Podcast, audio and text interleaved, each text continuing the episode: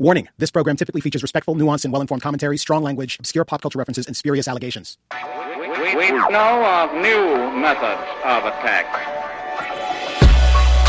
The Trojan horse, the fifth column.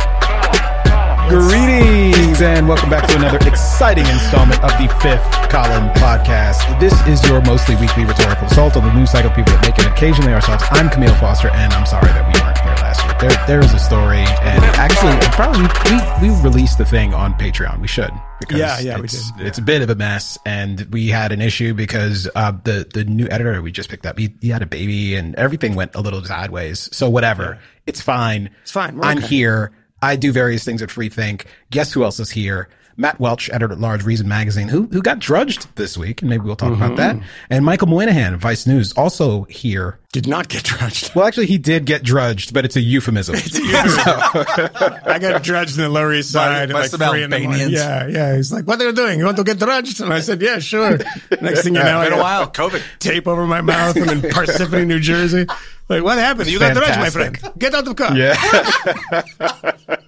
Yeah, that was a fun one. That's why we didn't record last week. Yeah. Yeah. Zipping Take a whole kidney. week, actually. Um, but uh, how the hell are you guys today? It's You been a little while. We well, talked we recorded a yesterday briefly. Patreon. Recorded so- a Patreon. Yeah, last night, which was was mo- mostly a planning meeting, actually. It was. Uh, Yeah. We like to give people a look inside inside of how the, the, the, the whole you know sausage is made, and it is Yeah. quite ugly. But uh, yeah, in that, and we should say now because now that I've straightened it out, because in the Patreon Uh-huh. I'm I'm like, but doing the live show in 2024, and you know I just had Yeah. no idea what I was talking about. So uh, it's on uh, Thursday, June 3rd. Ladies and gentlemen, boys Uh-huh. and girls, the fifth column live back in front of a live audience in a post-COVID place in Miami, Florida, at a place called you know laugh, the laugh if you want or whatever it's called, Just the funny. just the funny. Stop Just laughing. So Yeah. yeah, we'll be we'll It's be a announcing very intimate, very intimate comedy club. intimate comedy club. We, I think we're doing two shows that night. It looks like we are doing two shows that evening. so yeah, But the details will be on the website in due time. We will be announcing it first and releasing tickets first to the patrons Yes. of this fine podcast. So if you're not one, you may want to become one. Um, and, uh, yeah, it should be a good time. We're really looking forward to, to getting out into the wild and having a number of intimate encounters Mm-hmm. Yes. with most of you. And by intimate, I mean sexual. yes, Completely consensual. We are going to be sexual. Gilluming. We're going to be straight Gilluming the whole time. you are going to get get drudged. Yeah, I'm going to get judged by Andrew Gillum. Let's get him like, on. man, I love your campaign. The next thing you know is like incense and peppermint. And I'm like smoking meth with like a rent boy. I don't know. He's not a bad oh, guy. Come God. on, give the guy a break. He fucked up. Well, It's Matt, fine. do, do you want to talk about the piece that got Drudge That was that was, what was so that? good that Matt Drudge couldn't I- ignore it and put it on on the homepage there. First of all, Matt Drudge, um, you know, who, Who also lives in Miami, by the way. Is that right? get Drudge on. Yeah, he doesn't come out of his apartment. But No. yeah, yeah, he lives in Miami. I mean, there's a whole uh, conspiracy theory uh, around him about the election because he turned on Trump pretty decisively, and so uh, my theory is that now that he's obviously been, you know, turned, uh, now he can safely link, link to uh, my work instead of uh, ignoring it, which he's done for most of his long and illustrious career. Uh, no, I wrote a piece for reasons. Uh, the topic is not uh, new for those of you who've listened to this podcast. The title of it, which is hard to come up with and is perhaps not the best, but also kind of reflects it, is called The Equity Mess. And it starts off uh, kind of elucidating at greater length what Kmele said on the Bill Maher show, talking about what um, what does this word equity mean in a modern political context? And what it really means is equality of outcomes as opposed to equality of opportunities. Uh, and I went in a little bit uh, like at more length about how the the notion of equality of outcomes was discredited. Like it was talked about and it kind of lost. It was understood that that was too utopian. That uh, any government that that claimed that it could produce those results was going to do terrible kind of leveling things uh, in order to try to produce them, and everyone would get screwed. I mean, Cuba uh, was an equality of outcomes, and still is Great, equality great of outcomes. healthcare, though. Amazing, amazing place to get ill. uh, yeah, unless bit you want, sarcasm unless you want aspirin, then it becomes Yeah. I mean, we don't have sutures, but stop being so Western. Overrated. Yeah. Overrated. the best way to get those infant mortality stats down. Yeah, yeah is have to babies fake die in you know pregnancy or lie. it didn't actually start the piece didn't start off with that intention actually it was supposed to be a piece that looked at the policies that predominantly uh, democratic uh, cities and states had adopted during covid um, but it even wasn't sort of like done from a, um, a, a, partisan standpoint. It was just like, Right. what did our policies during COVID? What is that going to? How is that going to affect us in the future? Um, and Yeah. as part of looking at that, I just started measuring stuff, right? Like started putting numbers through things. Uh, which states lost the most or the highest percentage of jobs uh, during um, the pandemic? Which ones lost the fewest percentage? Um, and as I had teased before on this podcast and a couple of times, the results are so shockingly partisan. Like literally, the 18 states that lost the most jobs as a percentage all voted for Biden. 11 of the 18 have uh, unified democratic control, governor, legislature, and, and whatnot. The 18 states that lost the fewest jobs, including those that gained jobs, like Utah, um, all have Republican governors or all voted for Trump. Most have Republican governors, and the vast majority have unified Republic. It's like crazy the disparity between that, as is, um, as those of us who've been following the school reopening debate um, have long known and have, have torn our eyeballs out about. Um, that's also true of school reopening. The states with the open schools are Republican. The states with closed schools or like the laggardly, uh, is that racist? Uh, open uh, schools are Democrat, and it's No. it's overwhelming, and there is no um, difference between the blocks of states when it comes to COVID infections, mortality, or anything else. Like you can control for any of that. It doesn't. You Hawaii is the most closed state and the state that has lost the most uh, jobs. And granted, it's tourism uh, doesn't doesn't help them at all, uh, but they have the lowest COVID mortality by far. Yeah. U- Utah also has low COVID mortality, and it has, and it's also tourist dependent uh, state, and it has gained jobs. Like it's like you know it that doesn't change the the the median mortality between the two back when I looked at it like this block was 152 deaths per 100,000 and this one was 142 deaths like it has nothing to do with it and same thing with school reopening school reopening and so many people have looked at this from every political angle, uh, and and they're all shocked. You can feel the shock in their reports. They're like, "Oh gosh, we really thought that this might have something to do with like how bad is COVID hitting you," and it doesn't. It has to do with are you Republican or are you Democrat? And, that, and I don't, and I am the guy who doesn't want to come to that conclusion. I hate that conclusion, right? It's the conclusion that, and, and you know, uh, some of the clicks that I got from this, including from Drudge and Real Clear Politics, I was, Yeah. the Daily Mail did a rewrite on this, so yeah, that's yeah, a good sign. Uh, Michael Savage reprinted it on his site, so they love it because it's like Democrats fucked up. All right, I get it, um, and it is kind of true. I, I think, um, although there's uh, you know some follow ups that we can talk about. Um, but f- for me, the reason to tie it up with equity, right, and that was the original frame of it, is that the point of the modern language and politics of equity is to work backwards from measured impact of events. To say this, like in the context of New York schools, right? Uh, these specialized high schools um, that are the elite high schools don't have enough black and brown people. Ergo, there is systematic racism, right? You measure backwards in favor of Asian people. in favor of Asian, Yes. which who are white adjacent people, Yes, as you until well they're know. not, and then they're not. and then they're not. Yeah, but like, depends. uh, but if you use that measurement, the measurement that they insist on, the people who are now uh, uh, going for equality of outcome, which again had been a discredited thing, but equity sounds kind of nicer. Equity sounds like something that we could fix. It sounds like there's ownership involved or whatever. But if you use that um, standard to measure policies that were done and have been done under COVID, it's an absolute crazy wipeout. Who suffered the most economically in this country because of COVID policies?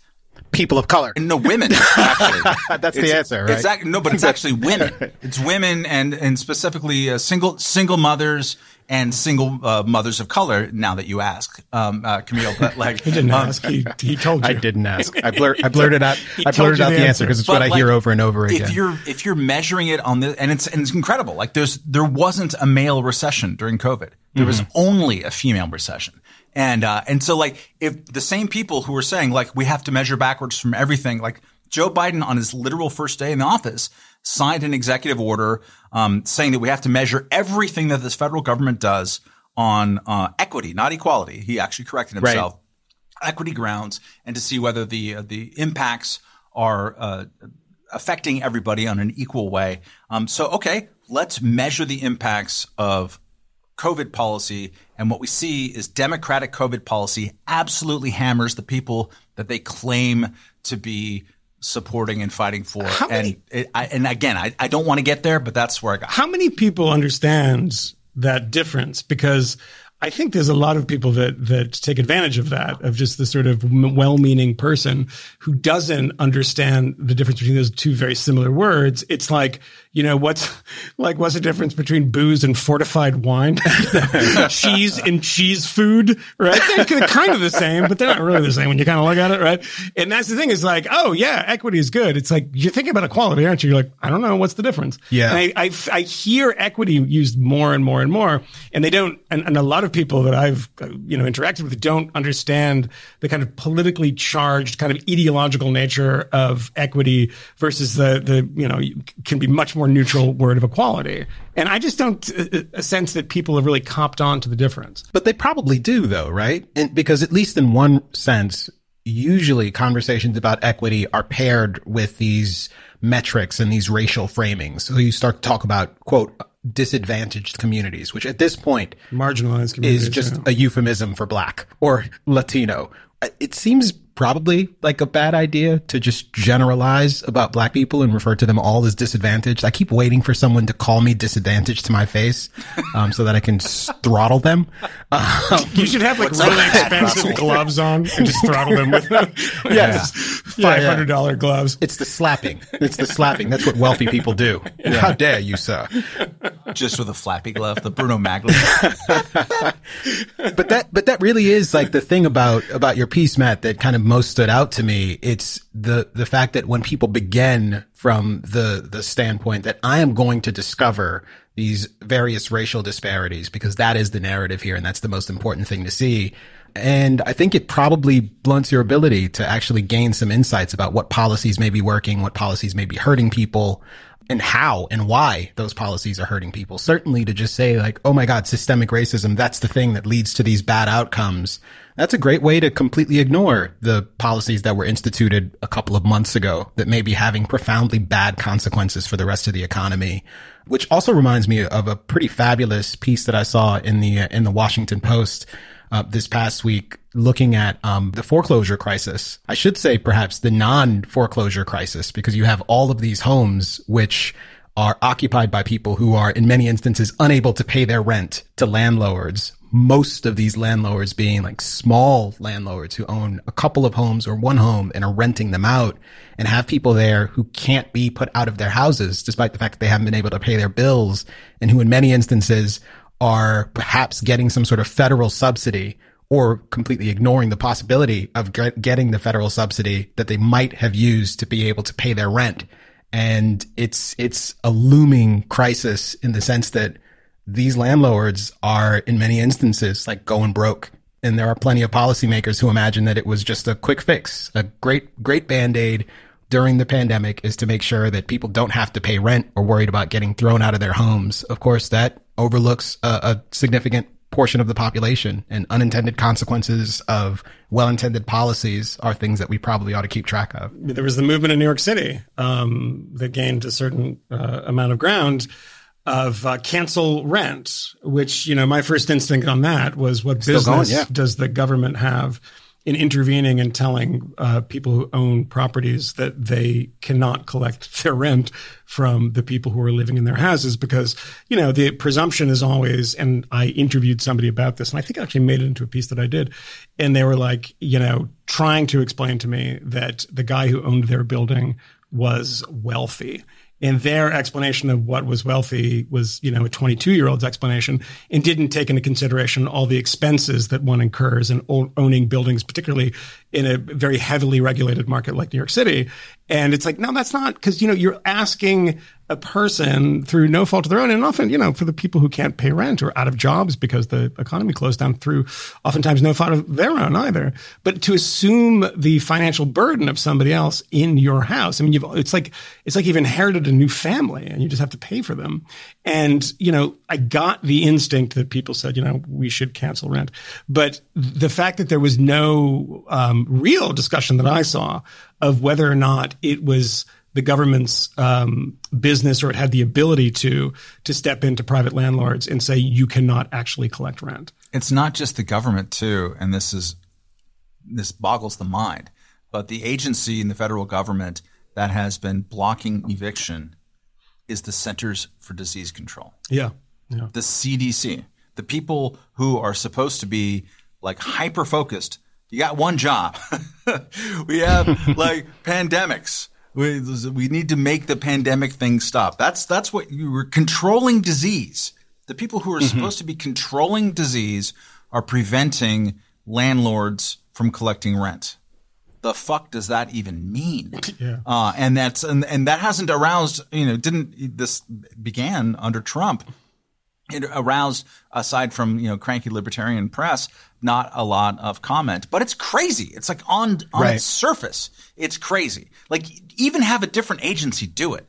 This is not controlling disease. This is making landlords go bankrupt. The fuck what, what does that even mean? Cancel rent is a different instinct, by the way, rather than we're going to try to intervene and, uh, you know, create some sort of arrangement or we're giving people subsidies. I mean, the past year was an enormous blank check from the government to give people things, which, you know, was, was necessary in, in, in a lot of uh, places because it was the government that was shutting down these things, things down. And, Oh, in know. some respects, although a lot of those policies, it can be argued that they weren't particularly well calibrated. No, they weren't Didn't targeted. actually have anything to do with COVID. No, I mean, how many? I saw a story today. Yeah. Uh-huh. I mean, how many times have you picked up the newspaper and seen a story? And there was a guy that, like, I what was it? It was like he he he took his his money for some fake business that it was failing because of COVID, and like started Hmm. an alpaca farm. or something. and like bought like a Maserati, and like there's a story like that every day. I mean, these things are.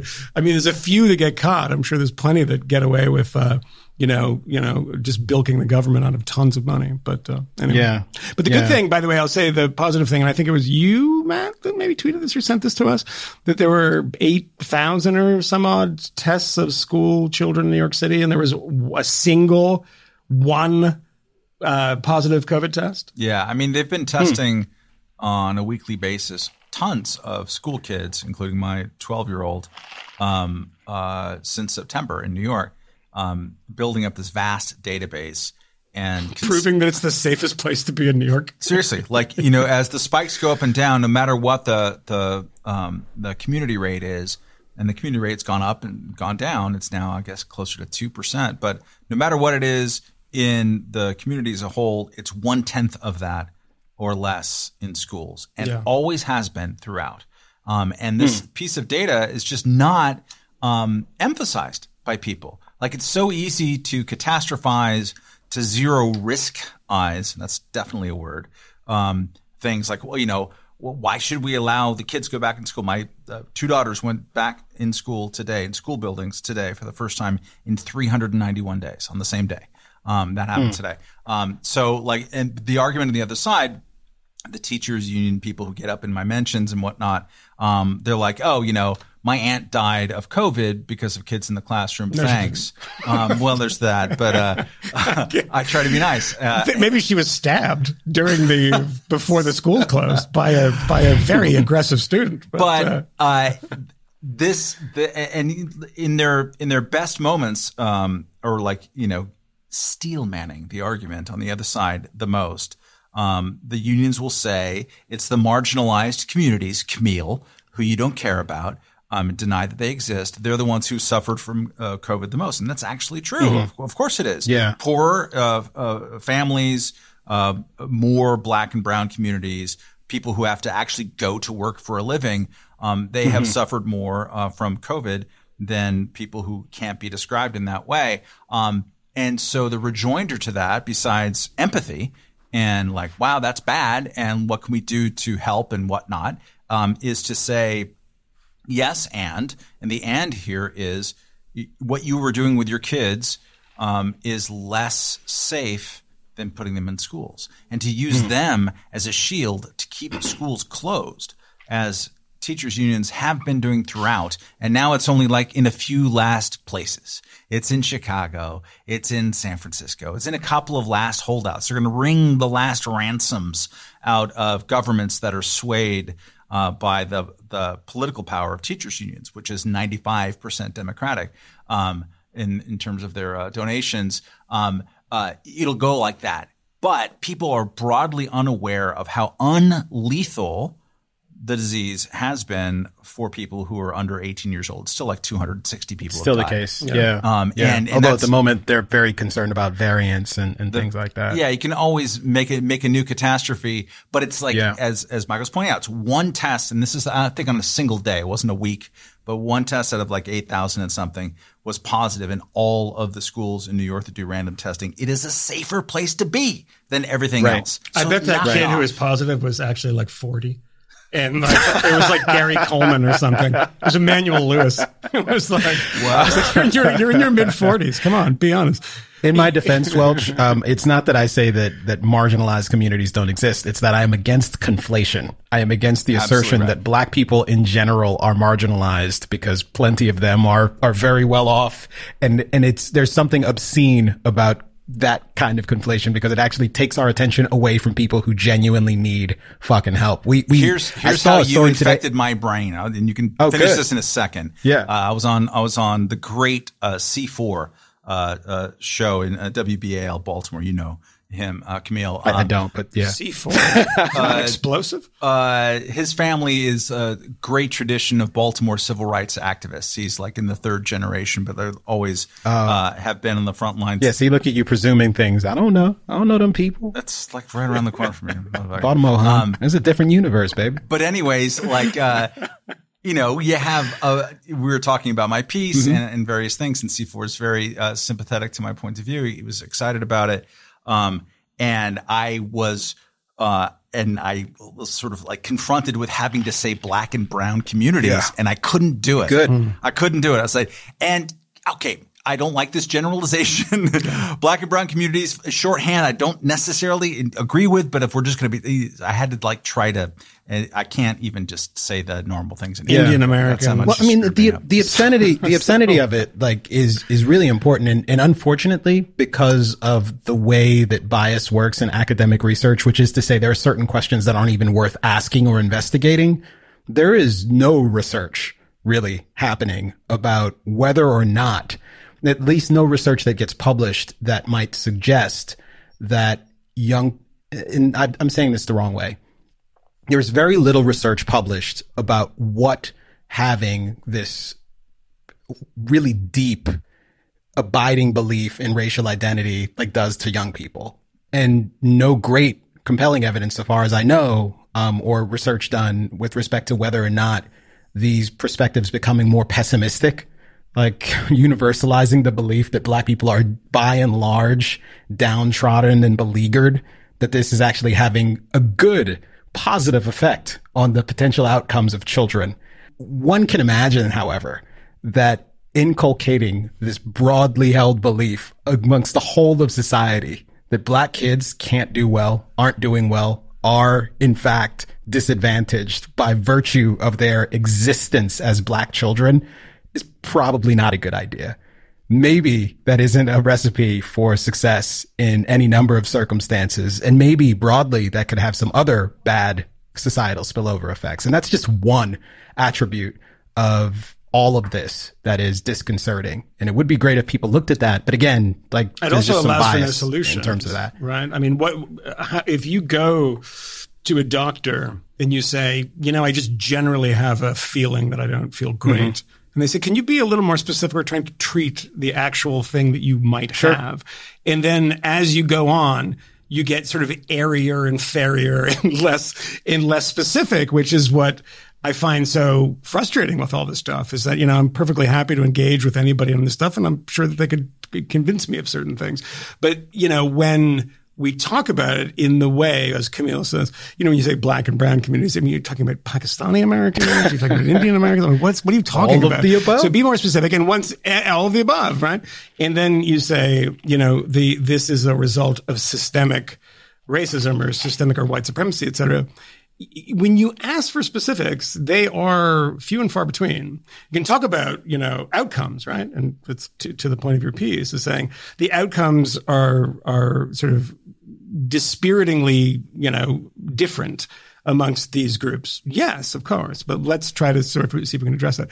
I just cannot read in Ibram X. Kendi or any of these people that are kind of en vogue right now and get a, a specific thing that allows for a specific policy response. Because what it seems to me, and maybe I'm wrong about this, and maybe I'm not paying close enough attention, that the response is we need an absolute ideological overhaul of the kind of American psyche. We need to replace what we think about, you know, race in this country, white supremacy, what is and is not racist.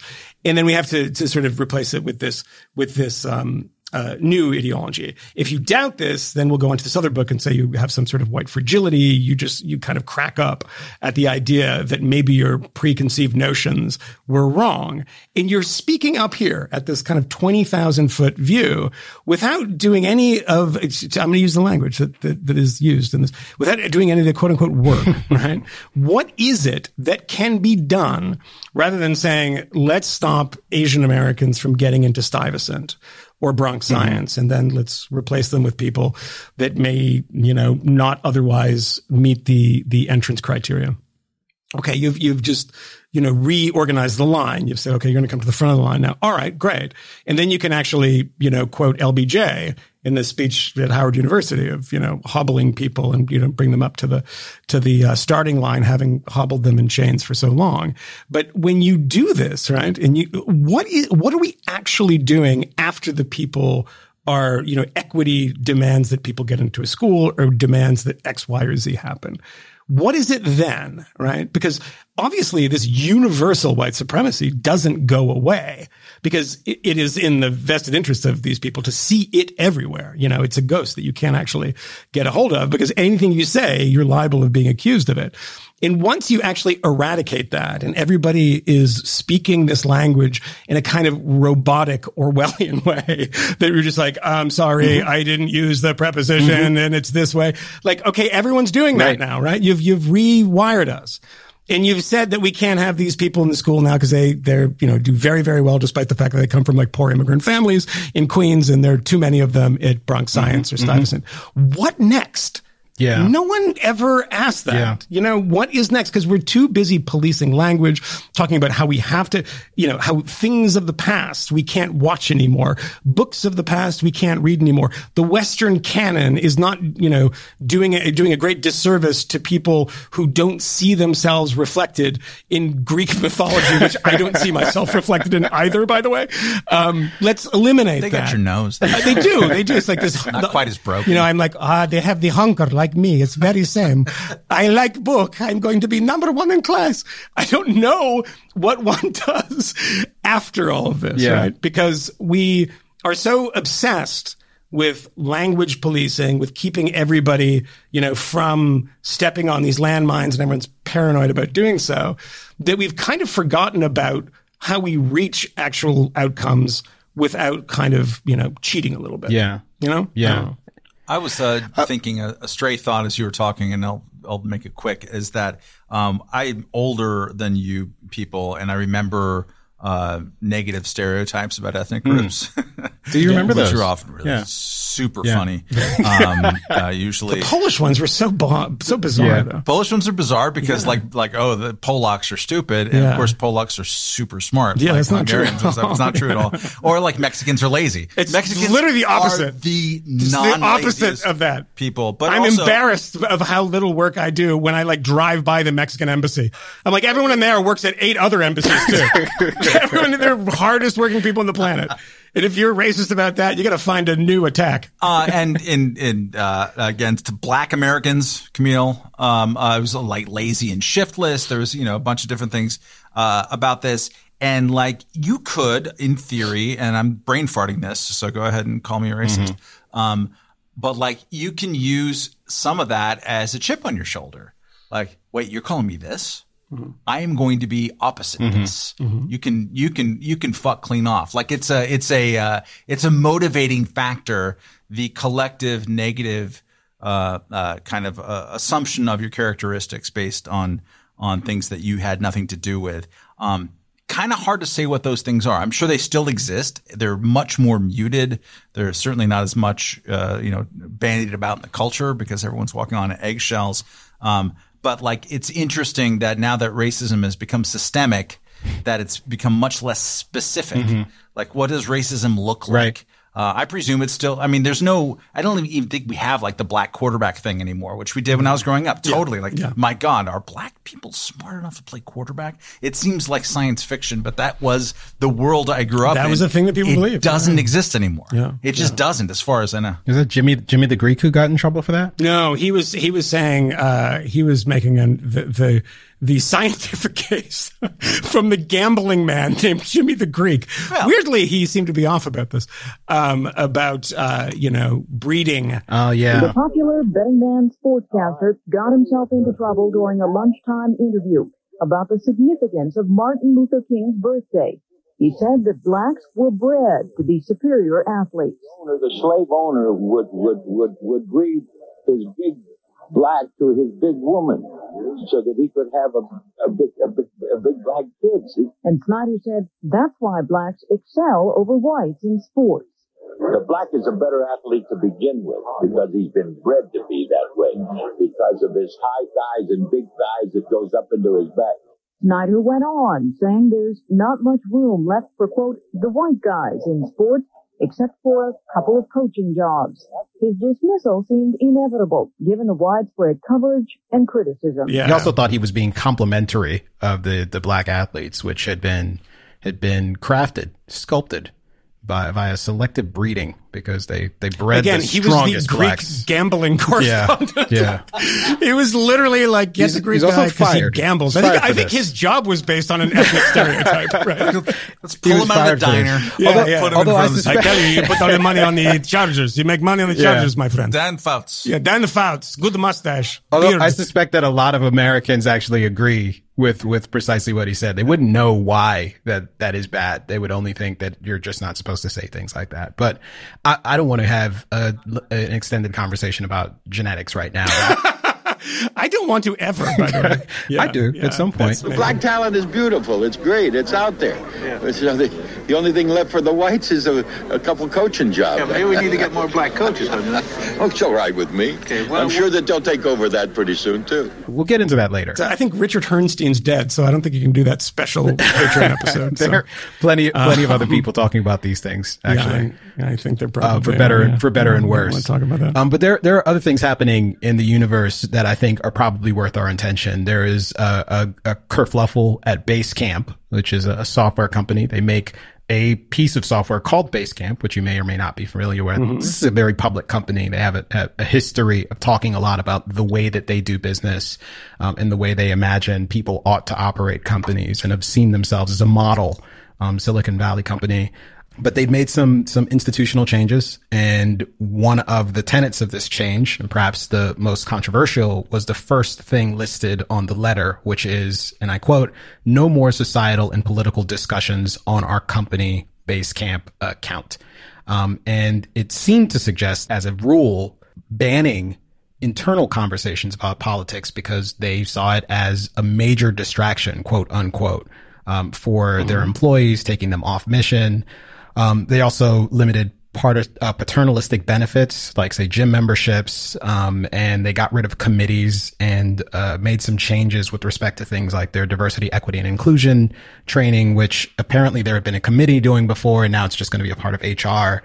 And the end result of this, and I have not actually checked recently, was that almost immediately nearly a third of Basecamp workers ended up resigning as a result of this new policy change, which, you know, one might say perfect, great. but that's actually a pretty big deal to have many of your people leave at once. And it's, it's enough. Sure. It's enough of a thing to have happened that it could, one, spell total death for your company in the long run if you can't attract new talent, if your, your company is just viewed as generally toxic. Um, Basecamp has a couple of things going for it because the software that they provide is like this, you know, app, it's an application service provider. So it's not like it requires a bunch of development in order to make it work every single month. And they've got this revenue uh, on contracts from customers who are just paying every single month for access to the service. But again, bad publicity. Maybe people move away. Uh, maybe it's hard to move away right away, but who's to say what happens in a couple of months? And this is also not over. Basecamp has extended indefinitely, it seems, um, a policy of allowing people to leave the company and take uh, rather generous departure packages if they no longer want to be there because of these changes in policy. And that's, that is one thing that we could discuss and I'd be happy to, but I, I'm also interested in some developments with China. There's some escalating tensions there, particularly between China and Australia, but really between China and like everybody. I also, and Matt, you'd flagged this in one of our earlier discussions, think it's very worth talking about both uh, Liz Cheney um, and the Biden administration, who seems to have some, you know, interesting ideas about uh, disinformation and uh, a a coalition of folks who are calling on the Biden administration to form a quote unquote disinformation task force, which I think, you know, why not just turn it into a government agency? Maybe house it in the Department of Homeland Security, call it the Ministry of Truth. and that could probably be a, a good idea. I mean, it has a nice ring to it, See familiar problems. ring to it. No, no problems developing any of these things. But you'd also add uh, the Facebook decision. Ah, Trump yes. was talking about. There's a lot Nearly of tech forgot. going on today. Nearly right? forgot about that. Camp. Yeah. I mean, that's- ministries of truth of what we can keep off of Facebook. Um, uh, you know, the Basecamp thing, I have to say, the one thing that struck me when I first read that, and we don't have to talk about this, uh, too much because it should be apparent to anyone that a company, um, is not only within their right, is in, entirely sensible to say, um, we don't want contentious political issues, uh, taking up a lot of oxygen in the company that has nothing to do with contentious political issues. We uh, we have a software called Basecamp where people can like say, "Hey, let's do a meeting." You know, you wanna- you- if you want to do a meeting about Like, like give me 15 seconds and what the fuck Basecamp is. ba- Basecamp, I came from like so when you go to that like Google thing where it has Google Docs and Google, it's basically like that. There's a number of different things that you can do Yeah, I mean, it's for a- it's a companies to manage time, software to manage employees, project management. Yeah, thing, so you can do communications So with has one another. nothing- You can manage tasks. Yeah. You can share them amongst yourselves. There's a document I mean, it's kind repository. of funny. yeah. It's kind of funny that a company that Yeah. does tools for company communication. To Yeah, enhance yeah. your productivity. Yeah, time management. Yes. To like, you know, here's the here's the thing we found with our time management is that you're too busy uh, trading things about the new Jim Crow book that you just read. Um, Jim, Jim Eagle. yeah, Jim Eagle book. But yeah, but the thing about it is like the first thing I thought is like a third of the people said, "Screw it, I can't work here uh, at this." Probably very high paying tech job because Mm-hmm. they won't let me talk about white privilege or something. It's like, I think it's white privilege to be able to walk away from a job because you can't talk about In- in the midst of a pandemic. That's some amazing, that's some amazing privilege right Yeah, there. it's not white like, I privilege, don't, it's just I don't privilege writ need a job. Yeah. Is this great It's just country privilege. or what? Yeah, I mean, greatest country. You can leave, not talk about politics. a lot of money in it. It's like, what are you doing? Seriously? But yeah, that is that is completely uh, uh, bonkers. And it was, I think, Kmele, you pointed it out uh, the other day, maybe on the, our text thread, that the guy who had been there since 2003, which is you know, there's dog years in uh, tech companies like this. That is, uh, you know, two lifetimes. Uh, who was forced to uh, resign or take a little break or something like that because he had, I, I think he had done the thing that that always gets people in trouble. Maybe he said something about white Well, he, supremacy. he expressed existing at the company. skepticism that Basecamp itself was a haven Yes. for like white supremacy, which is not to say that he expressed skepticism that white supremacy is a thing at all, which he would have been completely within Yes. his rights to Yes. do, so far as I'm concerned. But he expressed skepticism about this and apparently was under investigation as a result of this by the company Wait. and then decided to isn't the resign. Can we can we investigate Kmele? This is he's already he's already go for guilty. Yeah, We're, it's not I have a thing on Basecamp that you can log into that has all your. Isn't it, by the way, acknowledging that you're basically acknowledging that your country, your company is full a den, a viper's nest of white supremacists? Well, yeah, that's when you say like, we yeah. have to fire you because you questioned whether or not this company was white supremacist. What kind of backwards fucking world are we living in? That is so bizarre. It's like clearly we are white Yeah. supremacists. So you just by you asking that question, you hear your walking papers. I utterly think, mad. I think I know nothing about this, and so I will speculate. I love I love when you preface your comments that Yeah. way, Matt. uh, which is it's better when you've been drinking Look, and you slur. I, it. I used to. I don't, I don't know about know. this story. I, I, never slur. Yeah. I don't know what you people are talking about. Um, uh, no, having worked in an industry that was doing nothing but buyouts and layoffs for a thousand years, which is newspapers. Um, if you were a newspaper, this is what you would do. This is Yeah. totally how you'd run it. Yeah. Like, oh, hey, look, you know, um, just going to change the culture here. If you don't feel comfortable, uh, we're going to do these, uh, you know, it, it's fine. You know, if, if you don't like the new system, you can Yeah. uh, show yourself out the door. You can like reduce your workforce uh, by a third overnight. Totally. And it's going to be people you don't want to keep mm-hmm. anywhere. Do, do you believe that your boss is a neo-Nazi? no, no, he's great. You are fired. He is a neo-Nazi. And Wrong he agrees answer. with me. Wrong You've been answer. working in a white supremacist company for 30 years. We hate the Negro. Yeah. We, we let it be known. But I've been working at the Anti-Defamation League. It's like, yes, That's right. That's what's so cruel about it. I, I, here, I'll, I'll say this. Um, and, and there's plenty that could be said, but the truth is there's so much that we don't know about what has actually transpired here, despite the reporting that we've seen, um, on the circumstance. The reporting has come from, good reporting here. It's well, the reporting, true, the yeah. reporting that has, has been happening about Basecamp and certainly the folks who seem to be talking aren't representing the interests of the company itself. I haven't seen much in the way of a formal defense since this became kind of a complete scandal. They're not going to defend themselves. Well, I think they, I think at some point they probably will. Um, and I mean, I think there, there's a couple of things. One, we saw something like this play out with Coinbase. The effect there Yes. was not nearly so dramatic. It was a bigger company, but certainly didn't see so large a departure, but it was a pretty big departure. Also with Basecamp, we saw significant national coverage and that national coverage was sustained over an extended period of time. There were features in the New York Times, um, uh, involving like former uh, employees of the company talking about how they'd been mistreated or felt like they'd been mistreated on account account of their race or their particular interests. Um, but the thing about Basecamp is, I mean, I think one, it's just perhaps a more innovative company. There, there might be some ability for them to make a pivot with respect to their culture, but the change with respect to their culture didn't really seem to be uh you can't talk about these kinds of things here anymore. This is disruptive. It seemed to be led primarily by to the extent we're having conversations here. The the real question is how do we make the inevitable disputes that arise amongst colleagues of various backgrounds and interests things that we can actually navigate in a productive way. And I think to say that you want to change the culture is very good. To mandate that y'all ain't allowed to talk about that kind of stuff here, you're trying to purify the cathedral in a way that I think is probably not a great look. It's far better to try to cultivate a culture that actually gives you the tools to navigate what is necessarily going to be the case. You have a bunch of people working together. They're going to disagree on things. They have different points of view. That's, that's kind of why you hired some of them in many instances. How do you do that in good faith? How do you do that in a way that doesn't disrupt all product- productivity and drive the company into a gutter and put you in a position where in the space of a day, a third of the company is taking buyouts and leaving? But to your point, to, to your point, we of, co- of course we don't know um, the situation. But if it is, uh, I mean, that kind of baseline we actually have to know is like if it's getting very disruptive.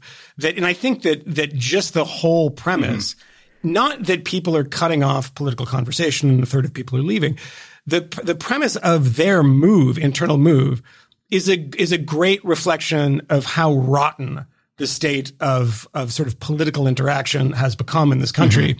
The fact that you know that if there's somebody that say, you know, uh, thinks that the Derek Chauvin verdict wasn't quite right, if they said something like that, right?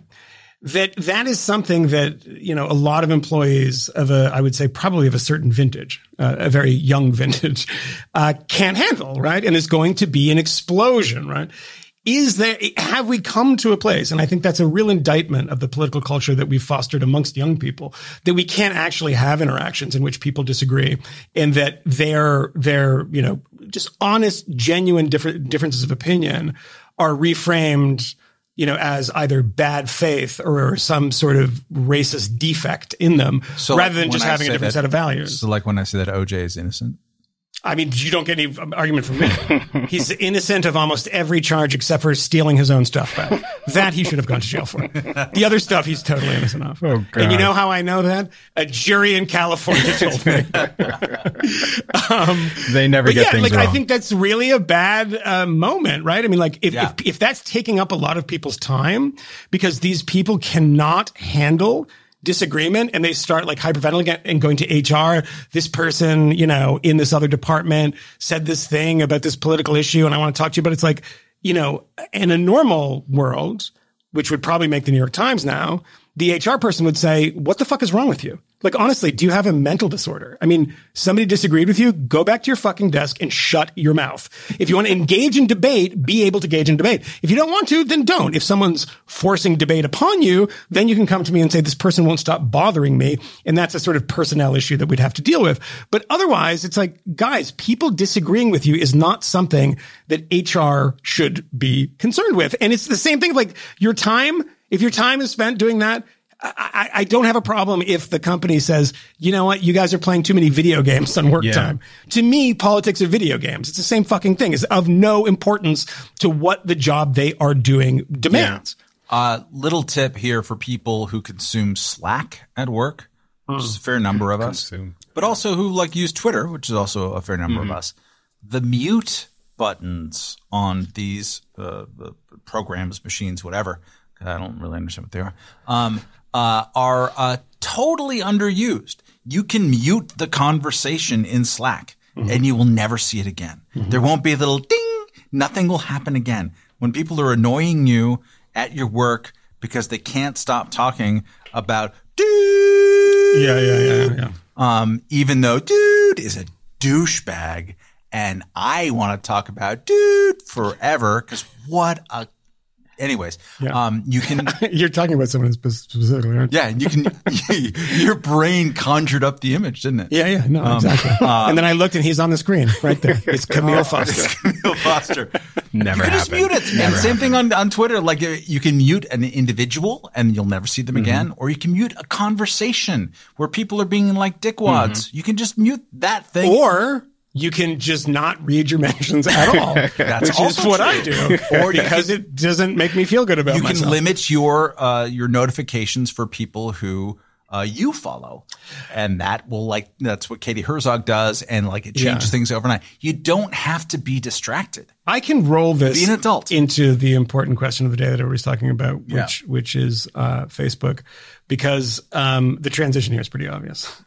Is that I don't tweet very much anymore. I used to tweet a lot, a lot. I was always tweeting. You And tweeted today at Joy-Ann Reid. I, I, I, oh, I, not at her, but uh, if she, I hope Well, she, she was because- tagged on that, so Oh, was she? Yeah. Oh, good, good, good, good. Because I used to know her a little bit, and uh, and I just I find uh, her uh, the new personality kind of It's loathsome. repugnant. Yeah. So there you go. Um, and I don't. I that's that's what the kids in uh, who don't know anything about comedy who talk about comedy and they say it's punching up because she makes a lot more money than I do and she's on TV all the time and she probably gets like $2 million a year or something. So I'm punching up. So, but what I normally do is just don't tweet at hmm. all. So my, my, the frequency of tweeting is fairly low because I find that it's bad for my mental health. And I don't know why other people don't recognize that it's bad for their mental health because it's on display. I mean, you can see people having fucking meltdowns on Twitter. I'm like, you need to step away. And that's not that hard of a thing to do, particularly if you have kids, if you have hobbies, if you have other things to direct your attention to, which brings us to the Facebook thing. Uh, Donald Trump and the, the, uh, council of, uh, European elders of like former Danish parliamentarians who are now saying that Donald Trump should not be on the Twitter. It's, this stuff is mad. But the thing about it is, is that I, I know that this is something that when you say it is like, well, yeah, obviously, but sometimes the obvious things bear repeating. You don't have to be on Facebook.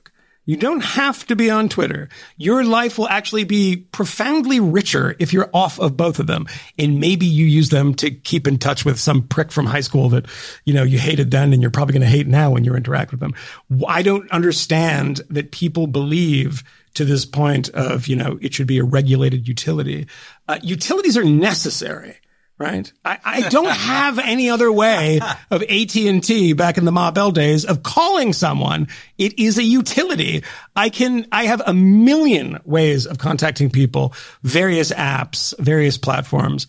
And that basic thing always bears repeating because people say, well, yeah, that's obvious. But it, no, it is obvious, but it, it bears repeating because this is an opt-in thing. Just get off of Facebook, right? You don't, if you want to hear Donald Trump, Donald Trump started a new website yesterday. Mm-hmm. He's right? blogging. He's blogging. So Donald Trump, who, by the way, can get his voice out there because he was the fucking president, guys. Do you remember that? That was nuts. He was the president. So people were like, oh, yeah, I'm going to look at his blog.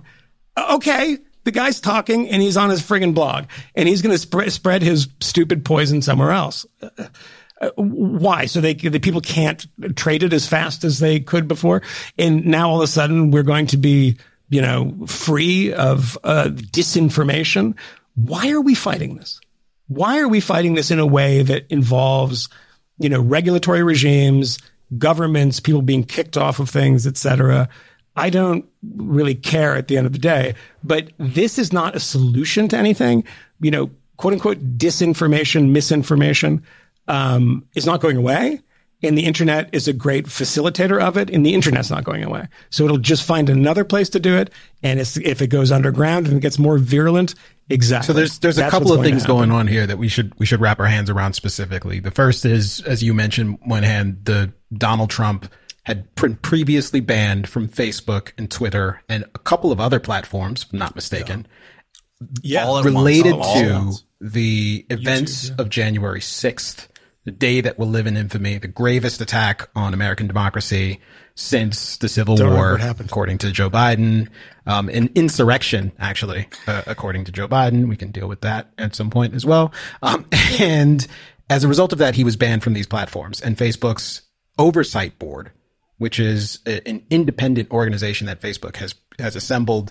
So they don't have to make the decisions themselves. You know, look, you, are yeah. going to have you know a, a, group internally that is perhaps making these decisions, or you get an oversight board to help with these decisions. And I I can actually understand, or you that the government to regulate, and, and, or you do both, um, which Facebook is kind of doing. Yeah. Um, and the oversight board made a decision to uphold the previous ban, although they have decided that they will review this again in six months.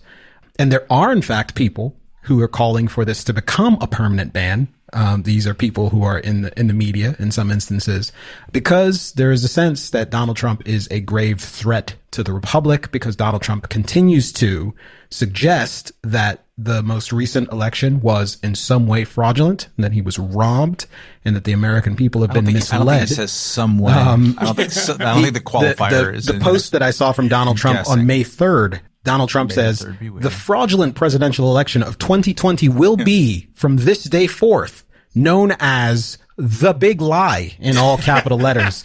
This is Donald Trump attempting to co-opt so a popular there meme. some way. Uh, um, this this particular this particular post is sort of indicative of the concerns that the folks at Facebook have, and there's a couple of different things we could talk about, but one of the developments that you flagged actually, Matt, when we were talking about this a little bit earlier was that a number of libertarian, uh, legal scholars, luminaries, um, and I, I, should perhaps say libertarian, put an asterisk there, say small L libertarian in brackets, um, are saying that maybe it's time for there to be a, a, change in disposition when it comes to common carrier laws, the, the regime that governs um, how these companies are allowed to operate because social media companies are so very indispensable.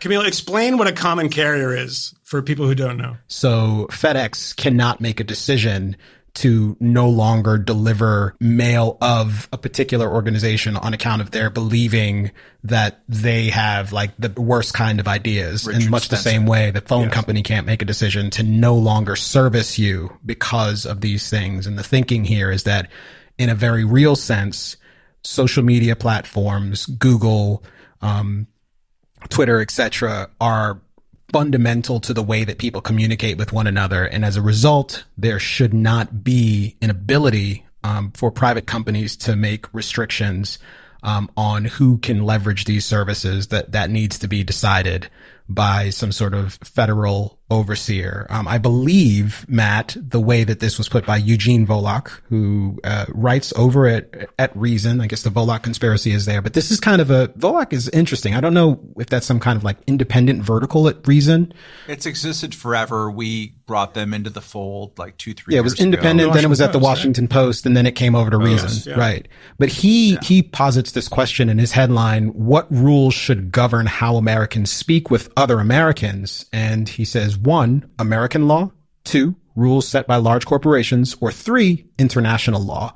Um, and he goes on to suggest that he thinks one is probably the best option and nods at the fact that many libertarians would have historically been more comfortable with two, um, but suggests that perhaps we need uh, to to have a, a sort of change of perspective on this. So it might be useful to to kind of talk about all of this stuff from that vantage point because I'm I'm interested in in your takes. I certainly have my own views on this and whether or not it's time for me to recalibrate my perspective on whether or not companies ought to be able to make decisions like this for themselves, whether or not Facebook is doing the right or wrong thing here, but also on the the gravity of the threat with respect to Donald Trump and his continued proliferation of misinformation related to the election. So I would commend people to rewind 10 minutes and just go to Moynihan's super quick, like, this ain't a common carrier situation explanation, which is important and I think it cleans things out. Uh, Kmele is referencing Eugene Volokh, who's a, a friend, a longtime friend, um, and who is among the best First Amendment scholars in the country and Second Amendment scholars. And uh, he's not alone in talking about this. Richard Epstein, um, who's an amazing constitutional scholar, was talking about this in a uh, January Washington Post uh, Q and A, making the common carrier argument that we should regulate uh, social media, and also Randy Barnett, um, who is arguably the most influential uh, libertarian legal theorist of the of the last 20 years. He was arguing uh, Gonzalez versus Raich, I believe, in front of the Supreme Court. Lost that, but kind of like planted the seeds for winning in the future um, uh, in terms of Commerce Clause stuff. Brilliant, absolutely brilliant guy. So I don't want to argue with these guys. I do. because they're so much smarter than me, but they're wrong. um, uh, I'll say uh, quickly that I think that, and just reiterating where I think most of us have been, certainly me. Um, I think it's bad that social media companies ban Donald Trump. I think it's dumb, Separate and issues. Yeah, stupid, totally. and and that actually, and especially the coordination of it that happened around uh, January 6th Um, Well, Which well, the I seeming the seeming unlike coordination, Kmele, right? minimize. the seeming coordination because Uh, we don't no, we don't I know mean, that they were talking explicitly, right? Um, yes. So the timing coordination, let's say, um, uh, uh, rather than planning, but like it was amazing how quickly all that went down. Um, and uh, I take January 6th seriously. I think it was a terrible, terrible thing. I think uh, Trump and his Did you say I ongoing minimized it? uh, discussion. Yeah, I did. Okay. Yeah. You did. You you mock you mock other people's descriptions of it. That's kind of I might I minimizing might it. Joe Biden's hyperbole about it. All right. Kmele, you celebrated. you sent me a text that said, I cannot believe I wasn't there. I wish I was there. Where's the bear spray? I'm getting the bear Yeah. spray. I'd like to oh, bear spray Foster. Yeah. No, I mean, it's if you if you call it if you want to call it a deadly insurrection and the worst domestic incident, the gravest threat to American democracy since the Civil War, you're ridiculous. Uh, if That's we're gonna crazy. go, if we're gonna go fuck off, you're ridiculous about political hyperbole. We've got an entire field Yes. today of people reacting to Donald Trump on Facebook. We have Amen. uh, Tom Cotton saying this is Orwellian. We have Candace Owens saying So this is fascist. Yeah, which for some reason she capitalized. That's what offended me most. so why are you camp Why not phalanges? Yeah. Let's, let's just do it. Um, you have all of these She people doesn't know Um, she doesn't know like anything. going on Twitter to say that that it's totalitarian what Facebook just did. Mm-hmm. Um, you're not No. Seeing how things work, and you're also uh, having a, a pretty short term memory about how technology companies operate. We talked about on the Patreon last night, which all of you have listened to, who subscribe to Patreon. Those people who do also um, have all kinds of in, insider information about our live show in Miami. So that's a really smart thing for you to do uh, if you're faithful. Make sure you buy show. your scalp tickets from somebody who subscribes to Patreon, you cheap fuckers. exactly. I mean, and don't be shocked because the tickets are going to cost you. I mean, they're going to cost a lot because it's a small venue. You ain't I mean, there's on really only so much Patreon. that. That is going to just be a two hundred dollar ticket for you, my friend. Two hundred. Two hundred dollars. Price going up. You a Price ten dollar up. gonna- patron, you got a different price, motherfucker. my my worry with my dear and much smarter than me libertarian friends is that Ah. they're gazing upon a universe in which broadly speaking people who are politically allied with them are uh, getting the lash um, when it comes to sudden common uh, activities of social media companies. Um, The the you know don't call it the awakening, but call it like whatever you want to do about like the preponderance of certain political activities. This is the reason why Basecamp had to go through this. This stupid, you know, app company that does whatever. Um, like, like you don't think that what they were talking about is a bunch of people talking about how it's really important to uh, you know, minimize the death tax. No, it was all going Right. in one direction. And that direction Yeah. was not a Republican direction. And so there's this sense, and it's a real sense, and we've seen it with the the the backlash, the corporate backlash to the Georgia election law and you know the Major League uh, Baseball All Star Game and all this kind of stuff. Like the culture is all going in one political direction, and so when you feel like that, or when you see your allies being targeted of that, um, it's understandable that you say, "Hey, wait, we might be in some new place." And granted, technology takes us to new places that we weren't before, and it's worth being humble in the face of that. Um, but it's also worth reminding yourself, as Moynihan did at the top, smartly and correctly, is that like this isn't a service that we can't get otherwise. That's what common carrier means. The one thing that the example of this that is actually the most troubling, and it's not the Facebook Donald Trump thing, particularly when you're you're quote unquote silencing the president who has a rather large megaphone in various other outlets, and particularly with like Fox News and OAN. And I mean, if the guy says something, they're going to carry it. He's going to do the phone in interview. I mean, they're they're desperate to get him on TV, and I'm sure a lot of other people too. If like CNN got that offer, they'd put him on TV on. too. He come He on. come on this. I mean, and, and we got a lot of listeners, so we can come on and would have a lot more if Donald Trump came on. But um, the thing that was the most troubling was not that. Uh, it was actually the Parler thing, because Parler was the was the thing, and I've never used Parler. I don't know if it's. Uh, I know Gab is the real Nazi one. I don't know anything about Parler because I've never used it. FAP. Is that FAP is the one that uh, Kmele and I started. Yeah. uh, it's what made us uh, both our first million. um, we divided it, and here we are. Uh, the fappening. So this, this, this uh, uh, so I know nothing about Parler, but I know that's you know the kind of conservative alternate. I know Gab is the. the Mm-hmm. I hear one. that it's a den of perversion and I'm racism sure and iniquity. You, who, who, you know, it probably is. Who fucking knows?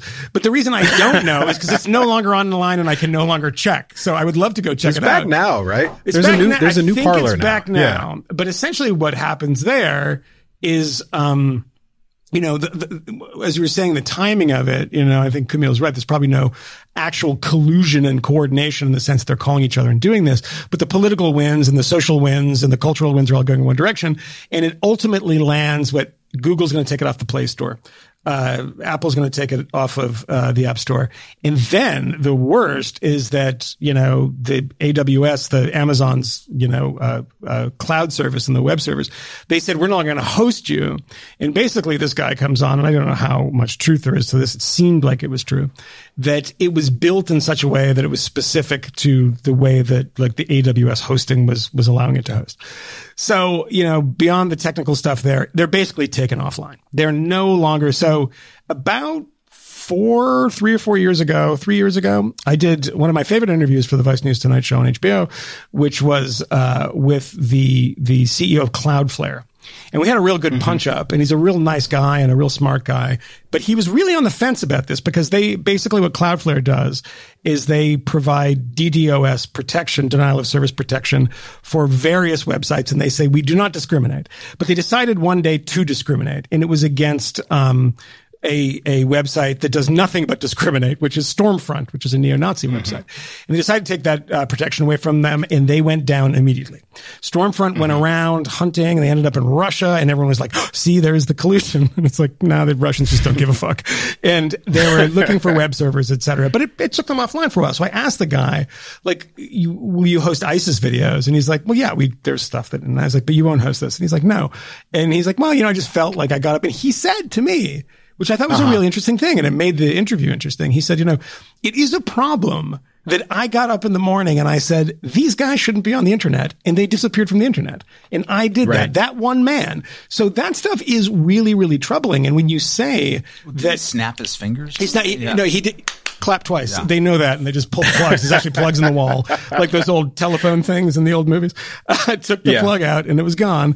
But this is the thing that that is more troubling: is that when there is that kind of wide scale non collusion collusion, where everyone says yeah, well, they're doing it. They're doing it. I'm just going to not host them. And then these people, which would otherwise be the alternative. So there's no common carrier. Go to Parler. But what if they make Parler not exist? What if yeah. Parler, and you know, I know Glenn Greenwald, our, uh, our pal who's been on the show a couple times, uh, mm-hmm. point, points out, you know, like it's not, you know, you can't just go and start another, you know, massive web hosting company, massive social media platform. It's very, very complicated, time consuming, sure. expensive, et cetera. It's not like, sure. you know, making another little newspaper in your basement and then yeah. it grows and grows and grows. So I get those, those, uh, concerns.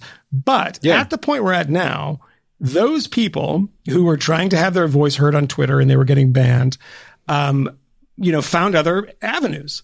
They're on, like, right. so for instance, after the election, I was tasked and tasked myself for a, a project to go and see what the QAnon people were saying, just out of interest. They were all on Telegram you know, oh, it's Russian, owned by a Russian, scary. But so when I, they're all on Telegram, those Telegram groups are kind of unwieldy.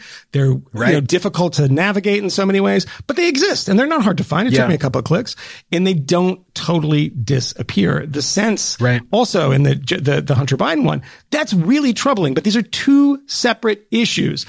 Twitter has the right to say, you know, we don't want to publish, uh, you know, or link to this New York Post story about Hunter Biden, which was true, right? Turned out to be true. And I think we kind of knew at the time it was true.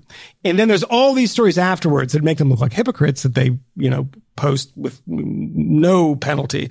And as Alexei Navalny pointed out about Donald Trump being pulled off of uh, Twitter before he was arrested, imprisoned, and on hunger strike and on death's door, he said, you know, the ridiculous thing about this is I'm on Twitter and I have death threats from the state every day from people who are mm-hmm. like, you know, adjacent to the state. We know they're state actors. We know they're FSB mm-hmm. cutouts and Twitter does nothing. Nothing. And so when yeah. that happens, and it's sort of you, you know the application is you know the uneven application of this people start getting suspicious that you know this divide this chasm that pushes up us into our corners of like MSNBC and Fox is now that's happening more and more on social media because these people feel alienated and they're going to their own corners. That's what's going to happen. It's not going to be that people don't have a voice anymore. They might have a different voice and a smaller tribune, but it's it's not going away.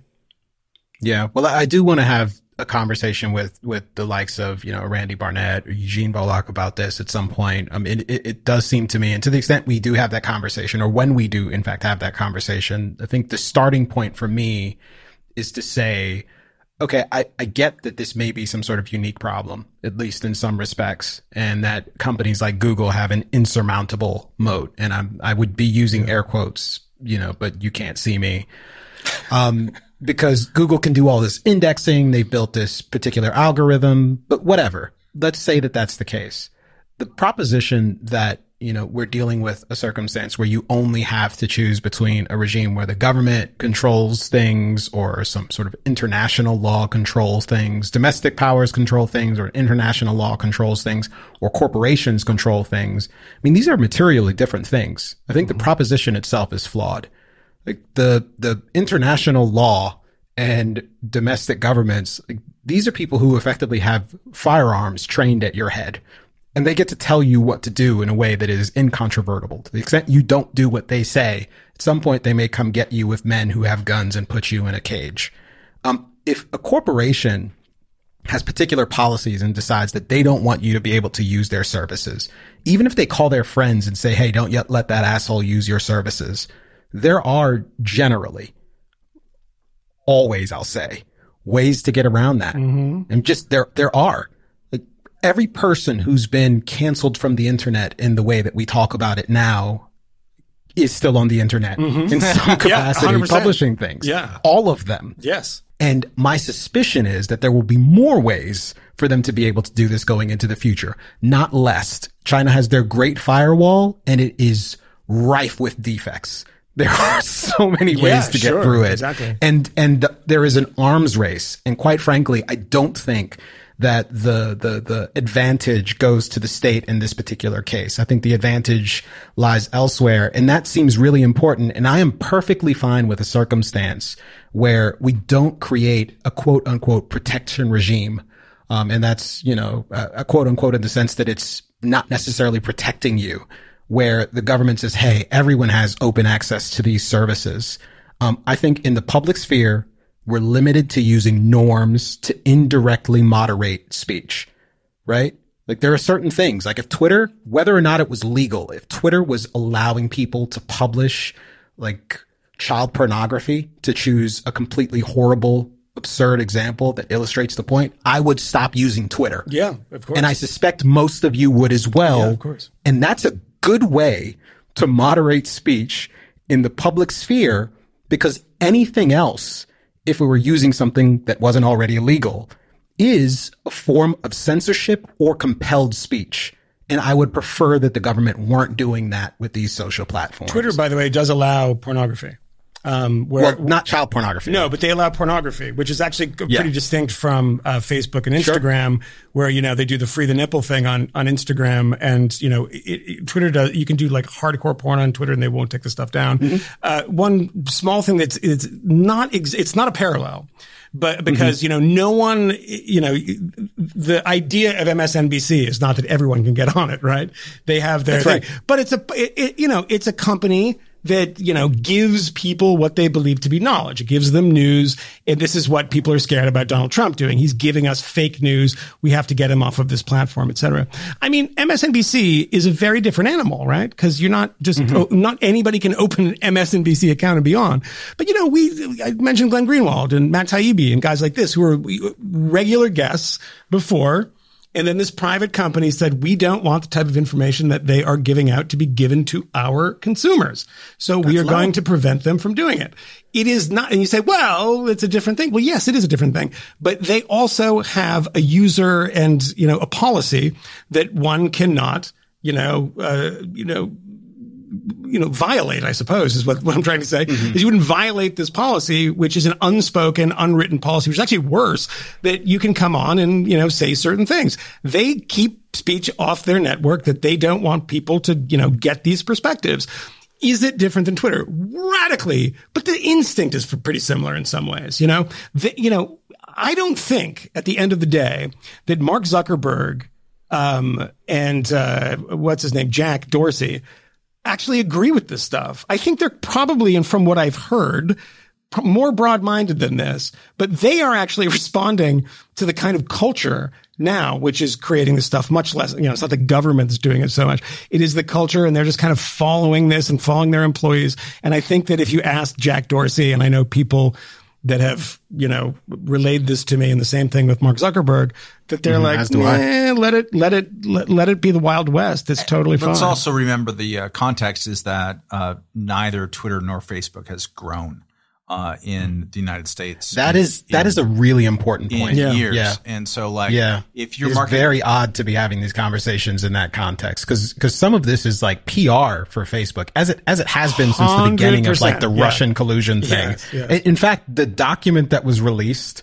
by the oversight board, the opening words of it are Facebook has become a virtually indispensable medium for political discourse and especially so in elections. What? No, it hasn't. No, it hasn't. Prove that shit. The use of I don't virtually there is pretty interesting.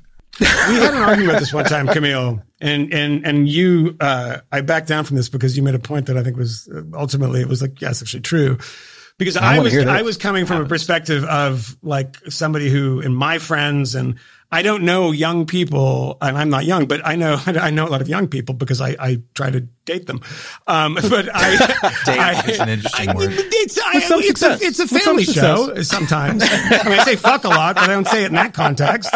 Try to, you know, carnal knowledge or whatever. Oh, my God. But I, but like nobody uses Facebook and uh, like Yeah. Instagram is the thing. And it's like, a- and you pointed at the time, was like, no, no, Facebook is actually still hugely important. You know, places in Europe, for instance, older people, Mm-hmm. et cetera. That is all true. But I think that it's like, it's like the demographic decline in a way. I mean, I just don't Sure. see, I mean, there's a reason Facebook bought Instagram. And yes, you can say that they're the same thing, um, and owned by the same company, but it's a, it's becoming more political, but it's not the same thing where you're sharing Mm-hmm. posts from like your like shithead uncle who's like, Right. you know, it was the Ch- Chinese and the Venezuelans that rigged the voting machines. It's not as easy to do that. So it's a very di- a different kind of platform in that sense. But this stuff is going to change. We pointed out in, in the past the, the hilarious heavy breathing antitrust thing about, oh my God, everyone's going to be using Internet Explorer. And then of Yeah, course, Internet yeah. Explorer, which is a shitty piece of software, was overtaken, you know, first by Firefox and then by Chrome, and just Mm-hmm. the natural evol- evolution of the internet. People tend to forget about it in this debate completely, completely forgot that it's just going to that. be like this forever, and it's AOL. probably AOL exactly. Oh my god! MySpace. Yeah. yeah, MySpace, Friendster. I've got a question. which question, I'm still on. uh, Kmele. Before we, before we are you I don't even know if it still uh, exists. before we leave the topic, I agree with you, Kmele. But the uh, there's a devil's advocate argument, or at least an, an argument that I want you to respond to, which is that sure, um, it's uh, it, like on the technical specs of it, this isn't the state enforcing anything. Um, this is just private companies. This, you know, saying I don't want to take this customer who wants a cake that looks like this. Um, um, however, the culture is pre- predominantly going in this one single direction. Um, say a lot of conservatives in particular or Republicans in particular. So like Yeah. it somehow makes it different. It's not just that, um, uh, that individuals get targeted and booted off a platform and can find their own way. It's that um, everywhere you look in the culture, in the culture of Silicon Valley, in the culture of Hollywood, in the culture of politics and media, for the most part, these things that are just uh, mostly political disagreements are being treated as kind of dangerous national security threats and being pushed to the margins as unacceptable. And the preponderance of that is so much that, yeah, sure, on the technical merits of what you're talking about, Facebook kicking out Donald Trump or whatever, um, sure, there's a workaround. But my God, you're you're just focusing on the tree, and there's a whole forest around us, and it's bad. You cannot Yeah, see the I mean, forest look, from I'm- the trees. that is the, the, point. the cultural the cultural conflict is Thank you very it much. matters and i i am particularly worried where my own ideas are at stake i think that there are far fewer people who believe that Yes, I you know free speech deserves the sort of vociferous defense that i think it deserves and plenty of people who believe that there are various areas where it shouldn't receive those protections because of, say, marginalized groups who are put in unique danger, for example. Um, but I know that the courts cannot create the kind of world that we hope to live in if the culture has completely rotted out. And there is an obligation to combat bad ideas and to promote your ideas in an effective way on the part of people who have particular values. And if you're losing that battle, focusing all your attention on the courts to say, for example, try to compel school systems to outlaw the the teaching of particular things is probably the wrong fucking strategy because it won't stand. It is already the case that the Biden administration is having open conversations. They're exploring, despite what Joe Biden said before, the possibility of adding more justices to the Supreme Court. If they're successful in that respect, then, you know, the possibility of using the courts to protect you from particular democratic outcomes when the culture is shifting is probably a bad look. And quite frankly, I think the politicization, the full on politicization of the conversation around like critical race theory and cancel culture to the extent it has become now like a, a, a, a fundamental issue on the right that they're going to fight against critical race theory and a fundamental issue on the right that they're going to fight against cancel culture I mean, I don't know that that actually makes the odds of success for people who are concerned about those things. And I do Opposite. hate the phrase No, cancel culture, as most of you know. opposite, yeah. I don't know that that actually improves the odds of success. No. I don't know that that makes the cultural messaging around that more resonant. And I do think that there are alternative strategies to the, oh my God, the Democrats are trying to destroy America. This is hate filled anti-American propaganda. Mm-hmm. And the only way to confront it is by outlawing it. it that's just, that's, that's probably a bad look, honestly. It's just a So- bad idea too, in almost Yeah. every way. And you know, when you were saying that, I was like, I think you're talking about the 1619 stuff. And, and, and anybody who's listening to this podcast knows that I don't think anyone here thinks that's good history. And No, we're it's deeply skeptical of that work. it's also not history. it's, it's, it's something Yeah. that's orchestrated, uh, by a Twitter troll who's not a historian and refuses to debate the ideas, which makes it, uh, rather difficult to actually get into a back and forth with the people who are responsible for this. But yeah, I mean, we've talked about this uh, recently, and uh, on the Megyn Kelly podcast, I pointed out the time, but you know, conservatives responded to to what they believed was an overly liberal uh, school book uh, uh, curriculum in Texas on on history by trying to rewrite it and just having a bunch of sort of really conservative. And that was an enormous, enormous pushback in I think 2000. I can't maybe it was 2000, maybe 2008, something like that. But there was a, there was an enormous uh, kerfuffle about all this and said, you know, this is not. We don't need more of this from in the other direction. The the, the, Right. the simple principle of this that we're talking about when it's Donald Trump being on Facebook or not. And again, this needs to be underscored. Don't conflate the two ideas. I believe that it's silly that Donald Trump was was thrown off Facebook as um, you know many like Angela Merkel thought it was was silly. Emmanuel Macron thought it was silly. You know, uh, President Obrador in, in Mexico thought it was was silly. Um, these are not people that line up with Donald Trump's politics. You can have that belief and also think that the the you know regulation of this stuff is um, a bad idea, and regulation in the sense that they should be compelled or forced to allow Donald Trump on their platform. These are separate ideas, right? And and like it's very important to keep those things uh, separate. But the the same thing is the response to this is all the same: is debate the ideas. We've lost that instinct of like how do we prevent people from hearing this and replace it with our preferred narrative rather than let's put everything on the table and debate it you know there's um did we talk about the the um the documentary about uh what's his name the ACLU guy uh that fire the fire made Yeah. Uh, Ira Glass. Ira Glasser yeah um Yeah, we probably I mean, mentioned it. yeah, I mean, Ira Glasser is is funny because he's just like a kind of like a, a tough kid from Brooklyn. I mean, I think his mm-hmm. father was like a garment worker or something. He didn't come from some illustrious family, and it, it comes out when he's talking about speech because it's a basic concept. This stuff doesn't have to be intellectualized. It doesn't have to be sort of overcooked.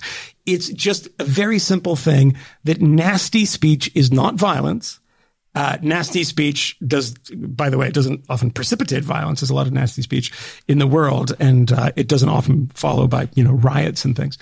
Uh, but what you do with nasty speech is, you know, put it on display for everybody and, and beat it up.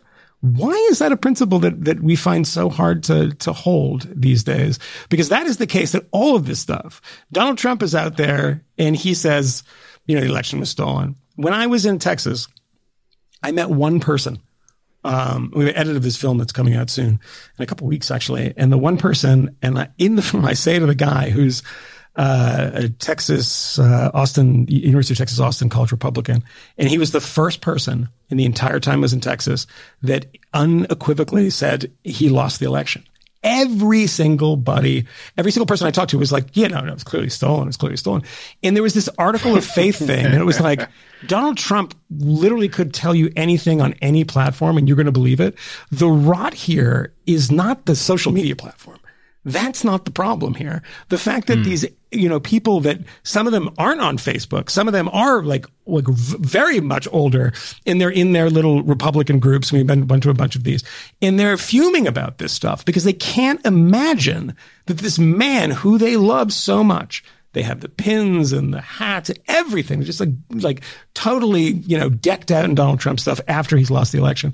They can't imagine that this man that they hold that to this incredibly high esteem and, and put on this pedestal could have possibly lost. They can't imagine that anybody doesn't think like them. It's like the old fake apocryphal Pauline Kael quote about Richard Nixon. How did he lose? I didn't know anybody who voted against him. You know, it's like that's mm-hmm, mm-hmm. that works in both ways. And these people are like, this it must be stolen. So where is the evidence? They don't need evidence. It's not as if Twitter, Facebook were perpetuating these theories that actually had fake bits of evidence. It was all faith based, right? Periodically, it'd say something, well, there's an irregularity here, but somebody with a half functioning brain would realize that that didn't make a sort of eight Wasn't- million vote difference. It wasn't a super So this goes to the- event. Yeah, Go. Well, th- well, no, I was just going to say this goes to the point of Liz Cheney's opinion piece in the Washington Post, which I believe was published today. Um, the title of which that the the editors, I imagine, selected, but that Liz would probably agree with is the GOP is at a turning point. History is watching us. The premise of the entire piece is that the Republican Party is quickly becoming the party of Trump, and specifically the party of Trump's quote unquote big lie that he lost the election mm-hmm. due to the nefarious shenanigans of Democrats who stole it from him. Mm-hmm. Um, and that Donald Trump's continuation of this sort of program of proliferating this lie and Republicans seeming willingness to go along with this as a party mm-hmm. is a grave danger to the party and it needs to be focused on. Um, Cheney's letter, um, I think in many respects, like hits a lot of notes that seem right to me, um, in the sense that Donald Trump is like a bad dude. All of that is correct. lie routinely, that the Yeah. party itself has been Yeah. like deeply corrupted, um, or at least exposed in some respects because of the way that it has not abided by any sort of principle here, except whatever the leader says is what we now affirm and are going along with. 100%, yeah. It is very clear that the conservative movement is largely rudderless and doesn't have a personality bigger than Donald Trump's. And even after his defeat, um, and the ignominy that he is sort of laboring under, the, the party itself still seems largely beholden to him. 100%. Um, what does, however, seem a bit odd to me, and I suspect there might be some room for us to debate this, is that while I agree with the spirit of Cheney's assessment here, I do wonder about the tone and I wonder about the specific concern about Donald Trump and the sort of gravity of the awfulness of what he is doing when I know, and I know you gentlemen know, not only because I shared it with you earlier, but you know that the previous person who lost the presidential election was like as late as what 2019 making public statements on places like CBS News on a Sunday um, about the president of the United States being a quote unquote illegitimate president and him having knowingly participated in a plot to steal the election with the support of the Russians. Yes. Like I, I think both of those things are loathsome. I think Donald Trump doing it and Hillary Clinton doing it is bad. I think it's objectionable and it does degrade trust in the system. But I wonder about the way that we're able to, because if you go back in time, like people reported on this and the reporting on it wasn't breathless and it didn't say things in the headline like Hillary Clinton claims without evidence or, or, you know, the, the, the, the, the end of the republic is upon us. You know, expect dangerous, violent mobs to come and destroy the capital of the United States, um, or to just end democracy altogether. And granted, you know, the events of January 6th hadn't happened yet, but it's also the case that a lot of the things that we just seen happen, you know, over the course of the past year, like a lot of the, the paroxysms hadn't played out yet. And it could be that there's just more concern about the state of the polity because there's so much obvious evidence that the polity is in really bad shape right now. Oh, Hillary Clinton also doesn't have much seems of a like- following. But, but it's like Donald Trump would be like, get me a burger, and like a thousand I people don't. would go. I don't remember the January sixth, you know, 2016 rally, like uh, uh, uh you know, 100 yards is from that the the, White is that the is that the difference? Because I think most of the I think there's a conversation lot and the concern and lot of- consternation about this stuff of areas of preceded. January. It preceded No, there's January a lot of areas of, of obvious difference between Hillary Clinton's awful um, and and sporadic, it, but like it's not the same, Kmele. It's just not. Well, let me take it a. It's not. I, I, well, I would, I would agree that it's not the same in the sense that two different people are saying it. I don't know that it isn't the same with respect to the nature of the claim that is being made. That in both instances, you have prominent figures in their respective parties who were at one point in time the standard bearers of their party. And Hillary Clinton has been a fixture of the party for how long now? Too long. And she is saying explicitly and openly that the system has been corrupted, that the person who is in office and has been in office for years now is illegitimate. And the party, like not, not just like a couple people, but the whole of the party has been focused on taking him out of office, removing him via, from office via various processes, primarily because of a story, a narrative about him having stolen an election.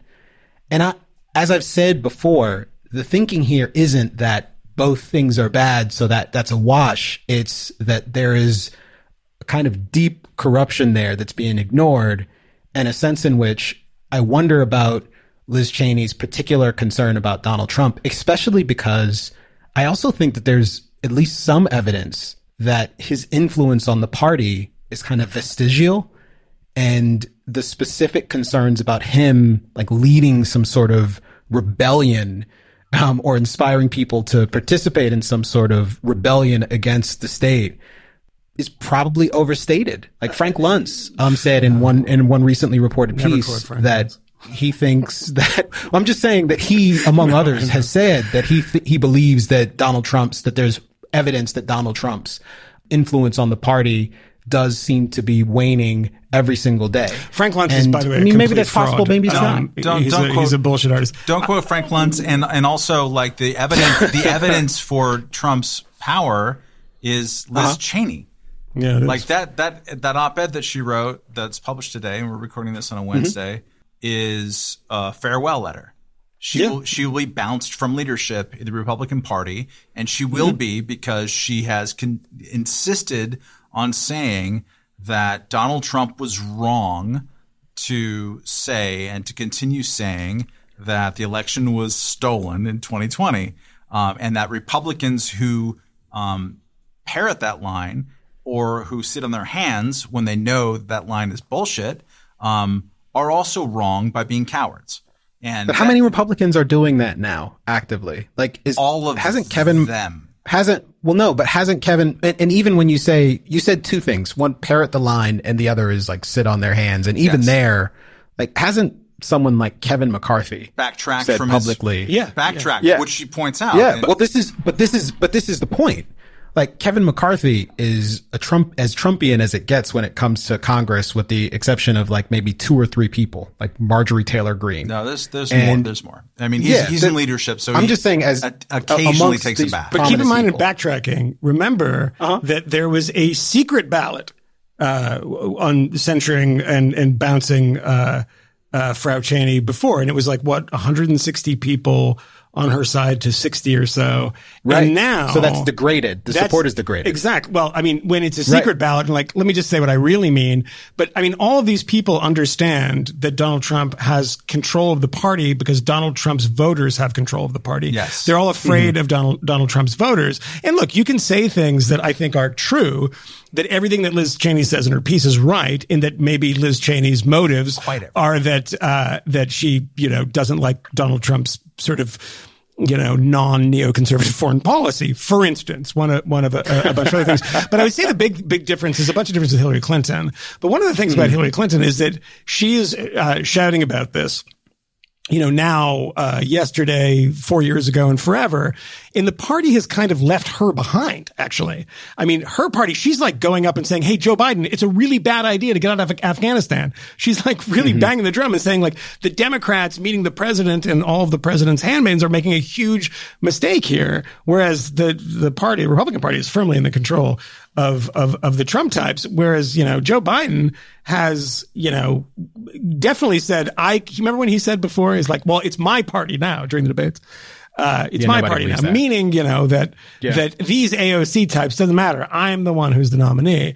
It's like, well, that turned out not to be true. And he's, he's definitely, you know, in, in the thrall of those people rather than the Hillary Clinton type. So Hillary Clinton can be shouting about this stuff, but nobody really gives a shit about her anymore. And also, she- Right. the, her, um, she kept mentioning this over or sporadically, right after she lost, and she was clearly like licking her wounds, um, and saying awful things about a variety of people, like uh, saying that Tulsi Gabbard was a Russian agent, Yeah, yeah. uh, among other things. Um, uh, at the same time, um, that was not the analog to Trump is not Hillary Clinton; and Stacey Abrams. Yeah. Stacey Abrams is someone who was in a contested election who to this day people say that election is stolen from her and that, like they're excited about that cause. There's nobody I- left who's excited about the cause of Hillary losing to Donald Trump. They might there might be some Russia investigation dead enders or whatever, but like no one actually thinks that the the the ballots were counted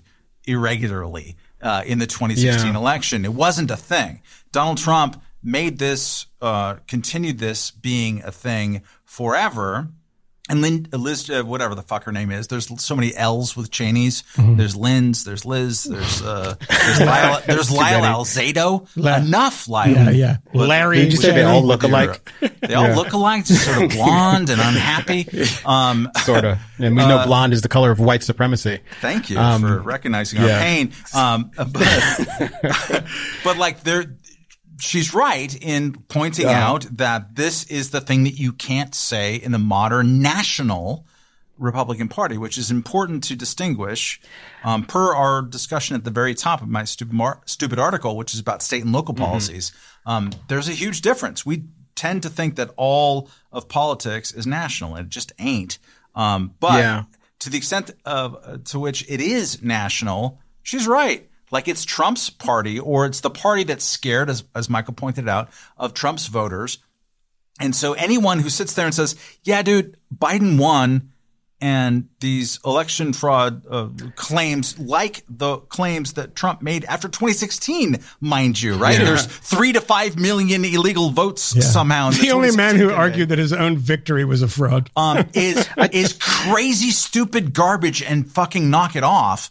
Um, you can't say that and be in a, in a leadership position in the Republican Party, and that is to the eternal shame of the Republican Party. It is saying that, like, shh, come on, I, you know, I might agree with you or I might not agree with you, but like, shh, you're gonna make. But the leadership, but the leadership of the party is not openly endorsing Trumpian schemes and Dude, conspiracy you theories can't about the say- election. You can't say Biden won the election and hold a leadership position. This is terrible. No, this is that- but they have said that, Matt Welch. object- No, no, but they I mean, have said they've that. They have said that. She's being punished. Yes, so that, but they've so so here's the thing, right? This is odd because it feel it almost feels like I'm defending them, but I'm You not. are. I think You no, I'm not. You not. are. You're defending Kevin explicitly not. McCarthy. It's a good- No, I I'm mean, explicitly have fun not. with it, What I'm what I'm trying like- to what I'm trying to do here because for whatever reason it seems like you people have forgotten like what the past four years were like and how much of the last four years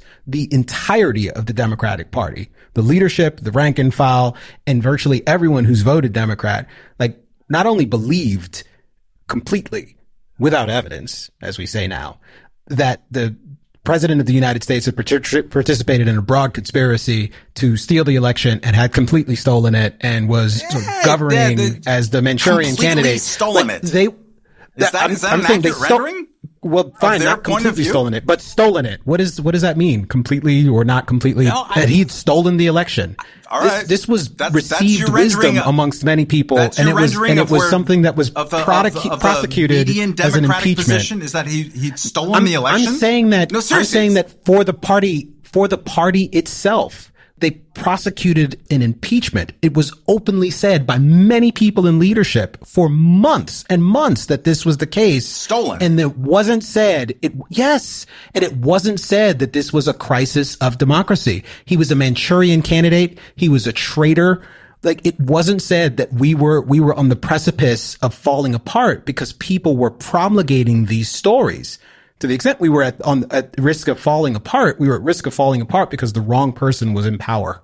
Like Well, the Russia- i'm just the saying stuff- that there's something about that that that that seems in inconsistent to me. The level of concern related to the fact that people were promulgating those russian conspiracy theories versus the level of concern about donald trump continuing to make what is less than 120 character worth of comment about the election being a big lie I mean, I think both things are bad. I think there's something odd about the fact that people, by and large, the media establishment didn't have concern about those promulgation of lies and, and conspiracy. And that's whirlwind of it. And the pre- pre- prevailing one, which is a dark conspiracy, the gravest possible threat, and quite frankly, the basis for a broad domestic surveillance and kind of uh, a misinformation initiative, um, or at least a, a, basis for trying to call for some misinformation initiative at the federal level to make certain that people aren't spreading lies on the internet. Like, there's something about that weird disparity that strikes me as like very disconcerting. I can try. I'm going to try to middle path here because I agree with both of you in in certain ways. Because I, I mean, I will say this that I, I mean, there, the Russia thing wasn't made up out of whole cloth. Because I think that that what you're saying, Kmele, is true in the sense that there was a active, very very vocal from you know the MSNBC crowd to like the sort of Louise Mensch types that had had taken the position that Donald Trump was an active asset of Russian intelligence or that he was, you know, actively colluding. And then there was the other kind of, you know, sort of middle ground was that something is fishy here and something is weird. And he gave them enough, like, whereas, and on the other end with the, the voting stuff, Yeah. it's all fake. I mean, there's, there's not, not a part of it that's, that's real. And, and this is not to, to underplay in any way the massive abuses that, uh, that happened when you have people, people like Carter Page and Maria Butina and this overzealous hunt for like the what's going to be the Rosetta Stone of this conspiracy. But also recall mm-hmm. in the actual in the actual impeachment, you agreed with the impeachment. You agreed with it at the time and said that this was actually I would the, vote the second, the second one, actually, uh, there were two. the, the first. Yeah, that's right. sec- Wait, no, the it was the first one, one. You said you agreed with the with the premise of the The, impeachment. the second one, Second right? one, I'm not sure the. no, the first one yeah, definitely. the first one. No, the first one I never did. Uh, okay, well, I The will because I, remember a time when you said you would vote for impeachment Yeah. at, on the first said on the I- Ukrainian one. on the on the Ukrainian one, that was the second one. Uh, what's this? What was the first one? The first, Wait, the, fir- the, fir- the second the one first is the, one. is the, first one was was, he jacking um, off on some obstruction. address? The first one was obstruction of justice. Oh, I thought the you meant investigation. Oh, okay, I thought you meant between Yeah. that and the January sixth one. What I, what I've said what I've Yeah. said about the first one was that there is no evidence of like Russian collusion so far as I can tell, and even the fact that there's this like obstruction of justice charge, like he was obstructing to the extent he was obstructing justice, he was like getting himself in trouble for not having done a thing and for making sort of an, an odd request in some other circumstance. right, well, I It- recall, sort of I that, like, recall you thinking it was looked pretty really bad, at the time. The the, the yeah, I, I thought I thought it looked I thought it looked bad. Yeah. I thought it was in in aggressively poor taste, but it didn't seem to me like necessarily an impeachable offense. But that said, like I was fine with the impeachment proceeding. As I said at the time, make impeachment great again. I think we should have a lot of impeachments all the time. And Yeah, we should just I- do this. Just be Yeah, part and- of the American and- experience for And every on- president. And on the other hand, is that there, there is, and you know, to, and I agree with your point too, is that there is a matter of degree and a matter of vociferousness too, because there's a way in which the Russia thing played out over a long period of time that became sort of normal, right? And it was it was presented noise, yeah. in a way that was like, this is the FBI's involved. It's a re- legitimate investigation, et cetera, et cetera, et cetera. Whereas, you know, Donald Trump and his psychopathic uh, supporters who were like, you know, smashing uh, windows to get into the Capitol versus, you know, and all this like mad, like literally the stuff that the people in bus stations are like muttering to themselves about this grand conspiracy. Like the, the, the difference between the two is that I'm not saying one's better than the other, but it seemed on the Russia thing, like particularly, that's why I mentioned the Ukraine stuff, is that there was bad stuff going on. They just didn't understand why. The reason they thought it was happening was because there was like, you know, Putin's puppet strings or something, or this was all, you know, he was being soft on the Russians, which by the way, he wasn't often soft on the Russians, uh, for, you know, some great gain and some, you know, real estate deal and all this madness. That shit is equally crazy. But, you know, that did not govern the Democratic Party during the 2020 election either. Notice that they didn't mention the impeachment Yeah. at all. Whereas Donald Trump is running his life and his, you know, second act after uh, presidency on this notion. You know, he's saying that my new posts will all be about the steal, the steal, the steal. And if, if I can keep on saying this, it will mean that this new president who beat me is illegitimate. That's like a crazy campaign. And, and you know, I, Matt's right that, you know, it is madness that somebody cannot be in leadership of the Republican Party and acknowledge just, you know, forthrightly without equivocation and without, yeah, but, well, let me see that the man lost the election, period. It's over. And Donald Trump doesn't want to do that because he hates losing, obviously. But it also means that he started his presidency with both houses of Congress, himself in the presidency, ultimately three Supreme Court justices. And where does he hmm. leave it? Both houses of Congress in control of Democrats. Himself, you know, you know, sitting in Florida trying to figure out if he can blog, and you know, Democrats trying to enlarge the Supreme Court. to the point of what people get excited about, um, what I get excited about is not this issue right now. Um, I think that Trump is bad. I think the Republican Party is incorrigible. I think that they've created an entire media and belief ecosystem which is much sicker even than the Democrats' terrible uh, ecosystem, but it has less power. And so it's a weird asymmetry to try to figure that out um, because it's not, it doesn't have an active like collusionary branch of civil society. And yet, what I uh, care about most is that right now we have a unified democratic government in Washington that is pushing through trillions and trillions and trillions of dollars uh, in ways that has not reshaped federal policy um, to this extent since LBJ and there's almost no comment. Um, what Republicans want to talk about is cancel culture. Uh, what they want to talk about is going against big tech. And can Josh Hawley like uh, complain about being censored while he's being interviewed? Um, that's that's where they want to go because they want that cultural feeling of we're outnumbered, but they don't want to actually do the work of opposing um, government going everywhere because they actually want to control government going in those directions, as we saw during the Trump presidency itself. Um, he was super happy to activate the federal government in the business of media, in the business of speech. Uh, I mean, our mutual friend, former friend, acquaintance, Gavin McInnes. Um, I remember uh, arguing with, with him about this in the 2016 election. He was going to vote for Donald Trump because he's for free speech. And I'm like, I see where you're coming from, Gavin. And at the same time, are you fucking high? Because it doesn't make any sense. Donald Trump wants to intrude on the ability of companies and individuals to speak freely in a way that we haven't seen from a Republican president long since I've been alive, and that's now a pretty long time. Um, so um, this, I I don't wake up in the morning. I'm not Margaret Sullivan. I don't wake up in the morning thinking, God, can we just ban Donald Trump from more platforms? I think that's wrong. We shouldn't ban him from platforms. And also we shouldn't be even thinking about him. She really sucks, doesn't she? She's the worst.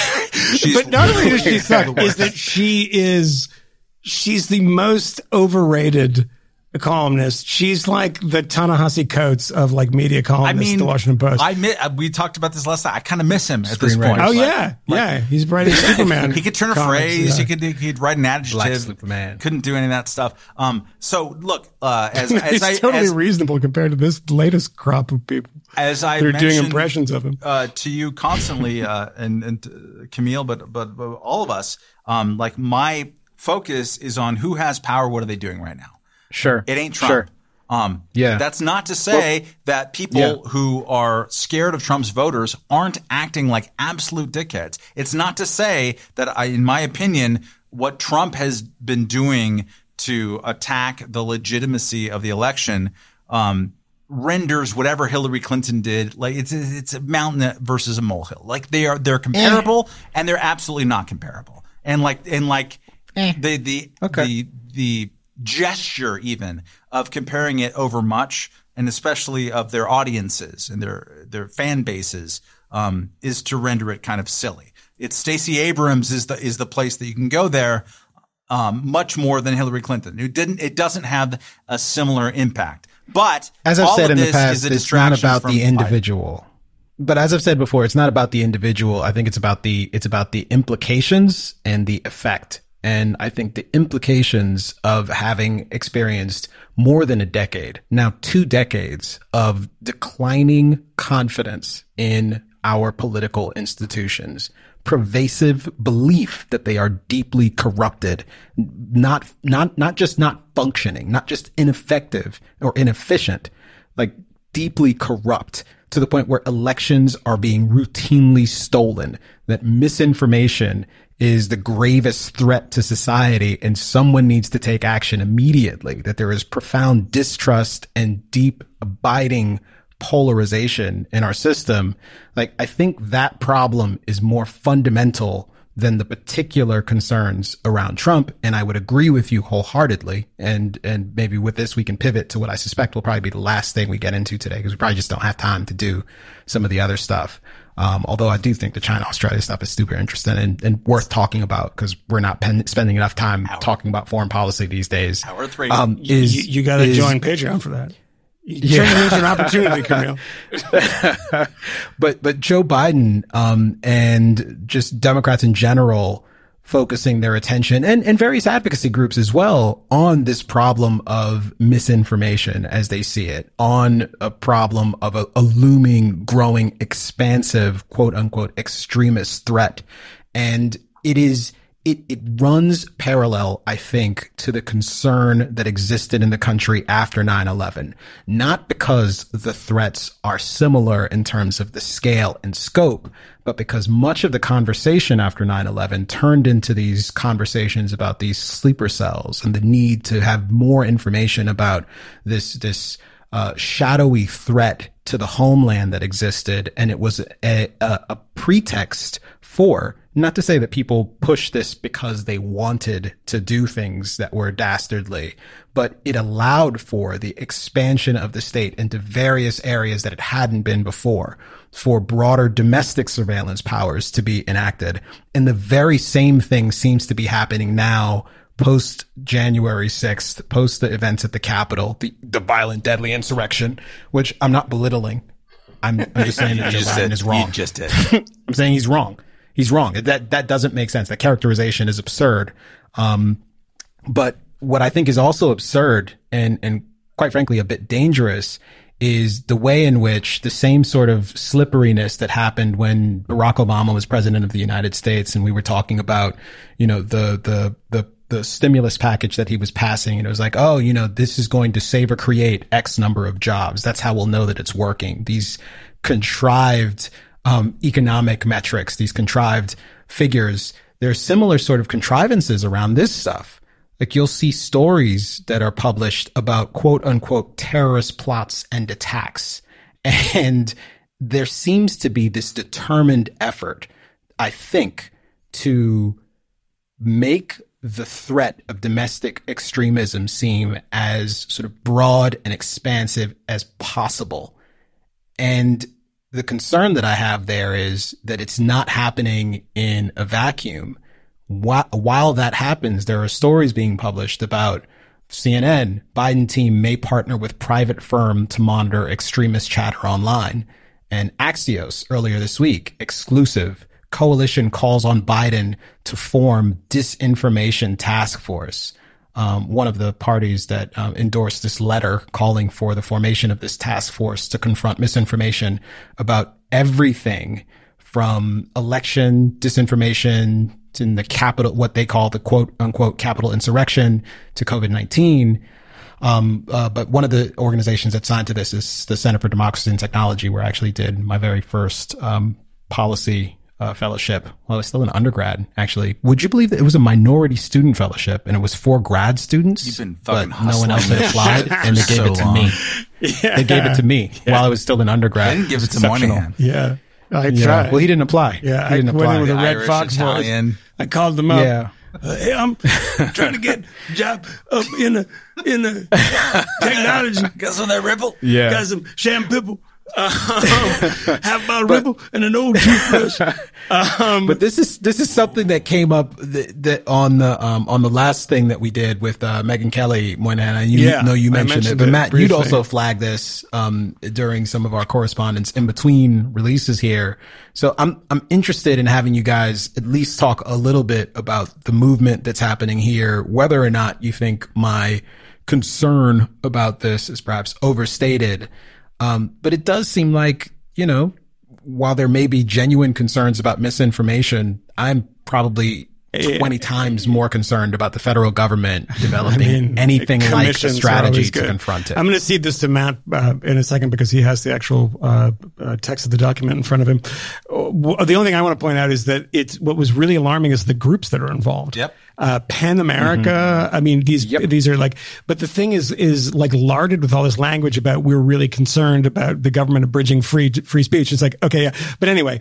Um, so what I think you should do is farm this blue ribbon commission, and they talk about the one thing that bummed me out was like these groups being involved, and then like mystified me was um, the misinformation, um, disinformation, misinformation, dis- disinformation are, by the way, you know, different things, you know, things that are wrong versus things that are deliberately, you know, promulgated to, to confuse and, and, and be wrong. The thing that's, um, strange about this is that they mentioned January 6th. And it's funny because obviously the impetus of that is the uh, mis dis I think it's disinformation in this in this uh, instance of Donald Trump and and his uh, his buddies in the media and in you know conservative media in, in the White House that are saying that this is stolen so go do something about it. But then again we are confronted with a bit of misinformation and perhaps disinformation too in the reporting about the actual event. The actual event was you know, the heavy breathing in that was pretty amazing because you can go back and find, go back and find. There was desperation in the headline writing that it would say sixth person died associated. That's not true. And those headlines have never mm-hmm. been corrected. It was people trying to pile bodies up because they were so appalled by what happened. You have every right and you probably should be appalled by what happened.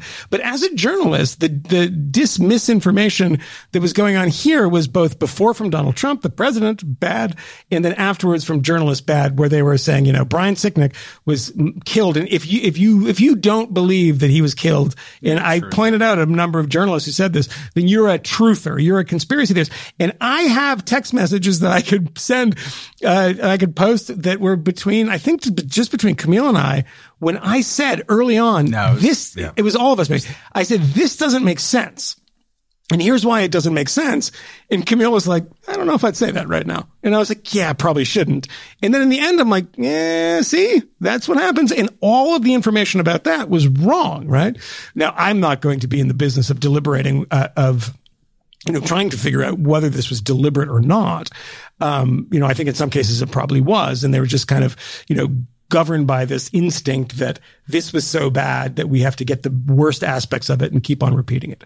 That stuff turned out in a lot of cases not to be true. So it's funny that it can apply there, but when they're talking about this stuff and saying we believe in strongly in the principle of free speech, and this is what our organizations are all about. Um, and we believe the government should intervene in some way with a commission. Now, commission is one of those things that's kind of a soft sounding thing, right? It's not empowering anyone to actually do anything. Just a commission. We'll just study it. Well, why don't you fucking study it? That's what your organizations are about. You're well funded. You have a lot of people that are smart people that can come on, PEN especially, and, you know, say, this is what we found in a report. Uh, this is what we found about how uh, disinformation is spreading about the election, about our democracy, coming from abroad, et cetera, et cetera, et cetera. Why are you including the government in it within when you're saying in your letter that we are very concerned about the government coming in and, and policing speech? But so you read it, you had it in front of you, Matt. So I mean, you know, my so like some of the signatories you can imagine if you live and work in Washington or pay close attention to stupid crap. So it's Common Cause, you know, Robert uh, McChesney type stuff, right? Uh, right. Free Press, which is uh, Yeah. Robert McChesney. Um, uh, uh, Access Now, Simply Secure, whatever. Uh, Center for American Progress, right? Yes, like like yeah. like lefty progressive institutions. Okay, you get that, but it's also PEN America. Uh, and also the Electronic Frontier Foundation. That's really disturbing. Both of those to me are disturbing. And um, so, um, PEN America, for those who aren't aware of the organization, can't tell you the history of it, but I can tell you where the thing that Moynihan and I have uh, paid attention to it over the years is that uh, it was among and probably the most important organizations in the 1970s and the 1980s in particular, but also in the 90s in, in different ways of fighting for the free speech rights of dissidents, journalists, and other human beings who were repressed in Central and Eastern Europe. Like the best. Those people were great about this. They were in in American context, they were way left of center. Just sort of think Susan Sontag as your as your modal PEN America person. Um, and they got enough information to understand that communist totalitarianism is super bad for people want to write for a living and that it's a big problem um, and that has uh, like multifaceted solutions to it and were incredibly helpful to those dissidents writing and toiling over there so there are people who by their definition have always understood the problem of conflating speech and government. The Electronic Frontier Foundation com- is a 1990s organization, comes out of Silicon Valley, and it is they get to a similar conclusion from a different way, which is that they're part of the John Perry Barlow, like you know Louis Rossetto, early like wild internet freedom uh, idea that the thing that the internet is creating is is private. It is this wonderful post kind of government thing. And so they have been on the right side of so many issues Yes. um, in in uh, in free speech in the modern era. I will read you the first paragraph because I can't believe it. It's PEN America, EFF. It's the other assholes too, but it's these people. Dear, dear, uh, dear President Biden, congratulations on your election and your administration's impressive first hundred days. Are you fucking Yeah, yeah. kidding me? Yeah, I don't know. You're a Hmm. very good looking man. Are you kidding yeah, it's crazy. Are you kidding me? Yeah, yeah, yeah. Seriously, like all you have done, the best of you, is talk about how it's terrible to kiss the ring. It's so bad to kiss the ring. It's so bad to focus the um, like the energy of freeing speech on lathering up the politician, and that's how you start the letter. My God, um, yeah. So it goes on from there that Yeah. sticks in my craw. The idea Yeah. that you want to empower the federal government of any country in the world to be the ones who are in charge of disinformation. I'll give you a small, stupid anecdote. After 9 11, um, I had written a weblog that became sort of popular, and I was angry.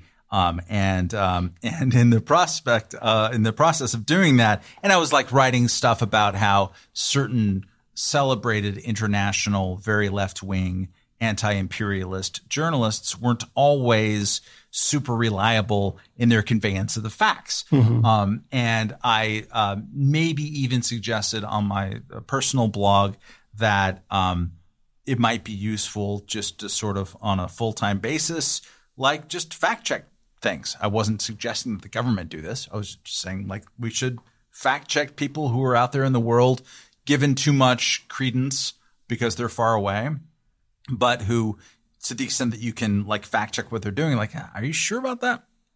I'm not naming names names right now. Um, and I remember getting a, an email from a guy who was working at the time. Um, I think he was the number two in the South African embassy for the U.S. He's like, "Wow, you're really onto something. Like, we should like start a whole thing in the State Department, and we should do this, and we should like you know uh, have like a truth." thing that comes out and like uh, combats the, the everything else South Africa's just gone through its Truth and Reconciliation Commission, so maybe they were. but but also like maybe he was like animated by that, Yeah, right? This yeah. you know, which is a very inspiring. The Truth and Reconciliation Commission is one of the most like interesting and kind of beautiful uh, expressions and ways of dealing with a really traumatic post totalitarian situation. How do you deal with these really complicated issues of forgiveness? But yet, um, you know, kind of transparency. It's really hard.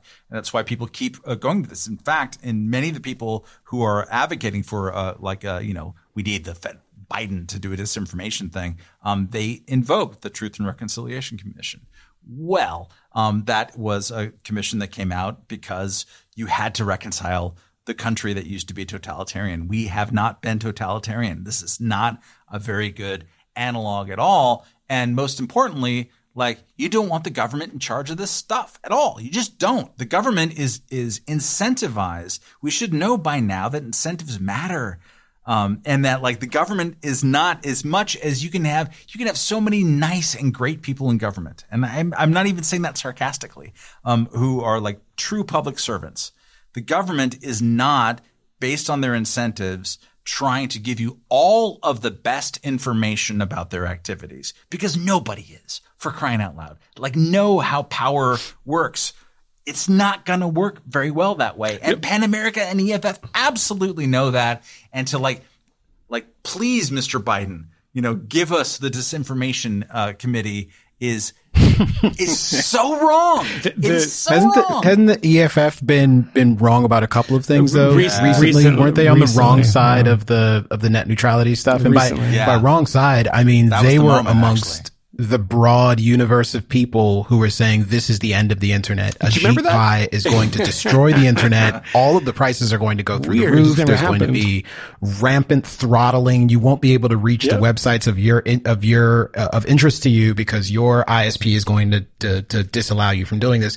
What happened, of course, is a Ajit Pai instituted all of the changes that he wanted to, and Nothing happened. None of that bad shit happened. Yeah, there's no accountability None of it happened. stuff. Not even No. None of it happened. Yeah.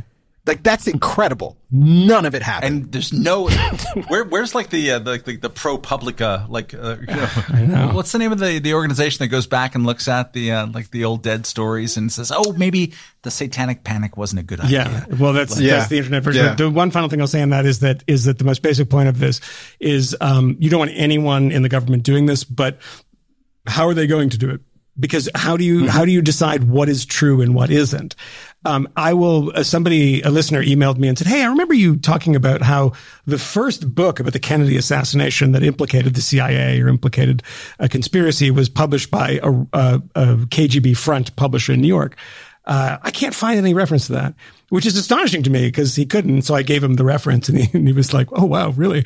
Um, and that is, that's true. That's like a bit of foreign disinformation that has absolutely shaped how America has looked at one of the most traumatic events of the, of the 20th century. And that stuff is really bad. And no government commission would have caught that, I don't think. Um, but we find out about it later and it's, you know, it, it's still no one knows it and it exists in Hollywood movies. And I think it is what 70 odd, 80 odd percent believe that there was conspiracy to kill Kennedy.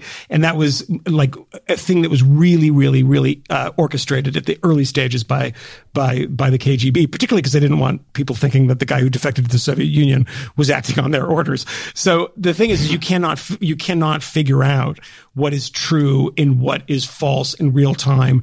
If it's coming from a foreign government you know who is smuggling this into our because that shit doesn't happen the way it used to. It, does, doesn't happen the sense that you know the soviets funded a publisher in new york city and gave them money that's not like now it's like they put up facebook ads we have to have a commission to figure out which of these dumb like no no that shit's dumb and you can notice that from a while, mile away but let's Yeah. be postmodern about it for one for one thing. We don't know what truth is in a lot of these circumstances, and it's very Mm-hmm. easy and pat to say, well, if you have a commission of people who are really smart, because smart people never get anything wrong. Yeah. then we'll know. Then we'll know. Yeah. Anyway, Yeah. it's been a long month. so Been a long one. it's it's one of those it's one of those things where like seven short months ago, everyone in America who sees a headline that says coalition calls on president of the United States to form disinformation task force would have been like terrified. virtually everyone in America would have said this is fucked up. Yeah.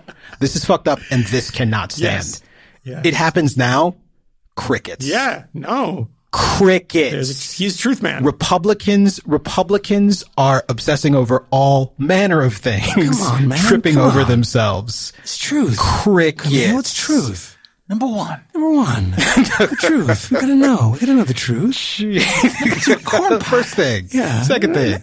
Oh, to PEN, PEN America. A lot of- they're good. They're good people. Where's my mask? I don't have a. I got three masks on. Why is Jimmy Carter so small? He's so small. His wife, He's just tiny. His I like him that way. Rose, Rosie, Rosalynn. Rose Friedman, right there. I was. Yeah, she was like Rose. Oh my god. um. Well, uh, maybe maybe just a, a quick preview of, of World War Three. We do know that the, the really? Chinese, for the course of the yeah, quick We're- preview. we're going to like the drive-by. Chinese? Going to the Chinese. World, World, Hour World three, War we're Chinesing. oh, World no. War Three drive by. We can come back to it later. We'll do a special There's episode. on been a tremendous amount of saber rattling. Um, and some of it now is coming from Australia. Good. Uh, a, a leaked report, it seems like, perhaps not leaked, maybe just strategically leaked. Who knows? Leaked it on the desk. A, a high-ranking, Didn't mean to. high-ranking member No. Chinese of the government Zepp's like there. whipping out his dong. Come get suggesting it. that there might in fact be a conflict with the Chinese inevitably, largely because of a lot of the provocative actions they've been taking in the South China Sea, but in the broad, in the region more broadly. Um, we all know about the things that they've done with respect to Hong Kong. Most of us know that there have been uh, intense pressures put on Taiwan. Um, we may not know that I believe it was in the Philippines where uh, a, a government minister put a post up on Twitter um, that was pretty pretty explicit, um, warning China uh, about some of their their actions in the region. Um, and the Chinese have really been trolling the Australians for years now, like making Haven't just we like all? aggressive, horrible posts um, Have you seen them? about the about the Australians. So it's it's billion interesting to see things can't ratchet up there. Fucking Christ. Did you see Ben Dreyfuss trolling the Australians the other day? oh, was it? He's I like, didn't I didn't see that. A country the size of America and has a population less than Texas. It's because it's a shithole. Hey, hey, But not people don't realize that Ben beautiful, Dreyfuss is beautiful, trolling beautiful them. Country. yeah, yeah, yeah. Beautiful No, but that's country. real troll. Beautiful Can we do a live show in Australia so I can go? Because I've never been. I said one place I've never never, never been to Australia. That's it. We got a long way to go to get out there, but I, we No, do have we friends can do a show on the part of the plane too because it's a long Lots of trip. friends. Yeah. yeah. But but this is but this is a legit issue and worth paying a lot of attention to. It's it's definitely the case that a lot of the the the progress that seemed to be made by the Chinese government on the diplomatic front, like relationships that they had been been building with various European powers have degraded substantially. Um, but that has not stopped um, a lot of the sort of aggressive actions on the part of the Chinese and has even resulted in powers who had previously been reluctant to do some of the, like economic sanctions, et cetera, against the Chinese to actually move in that direction recently because of some of their antics. Um, and there have been a lot of talks about the U.S.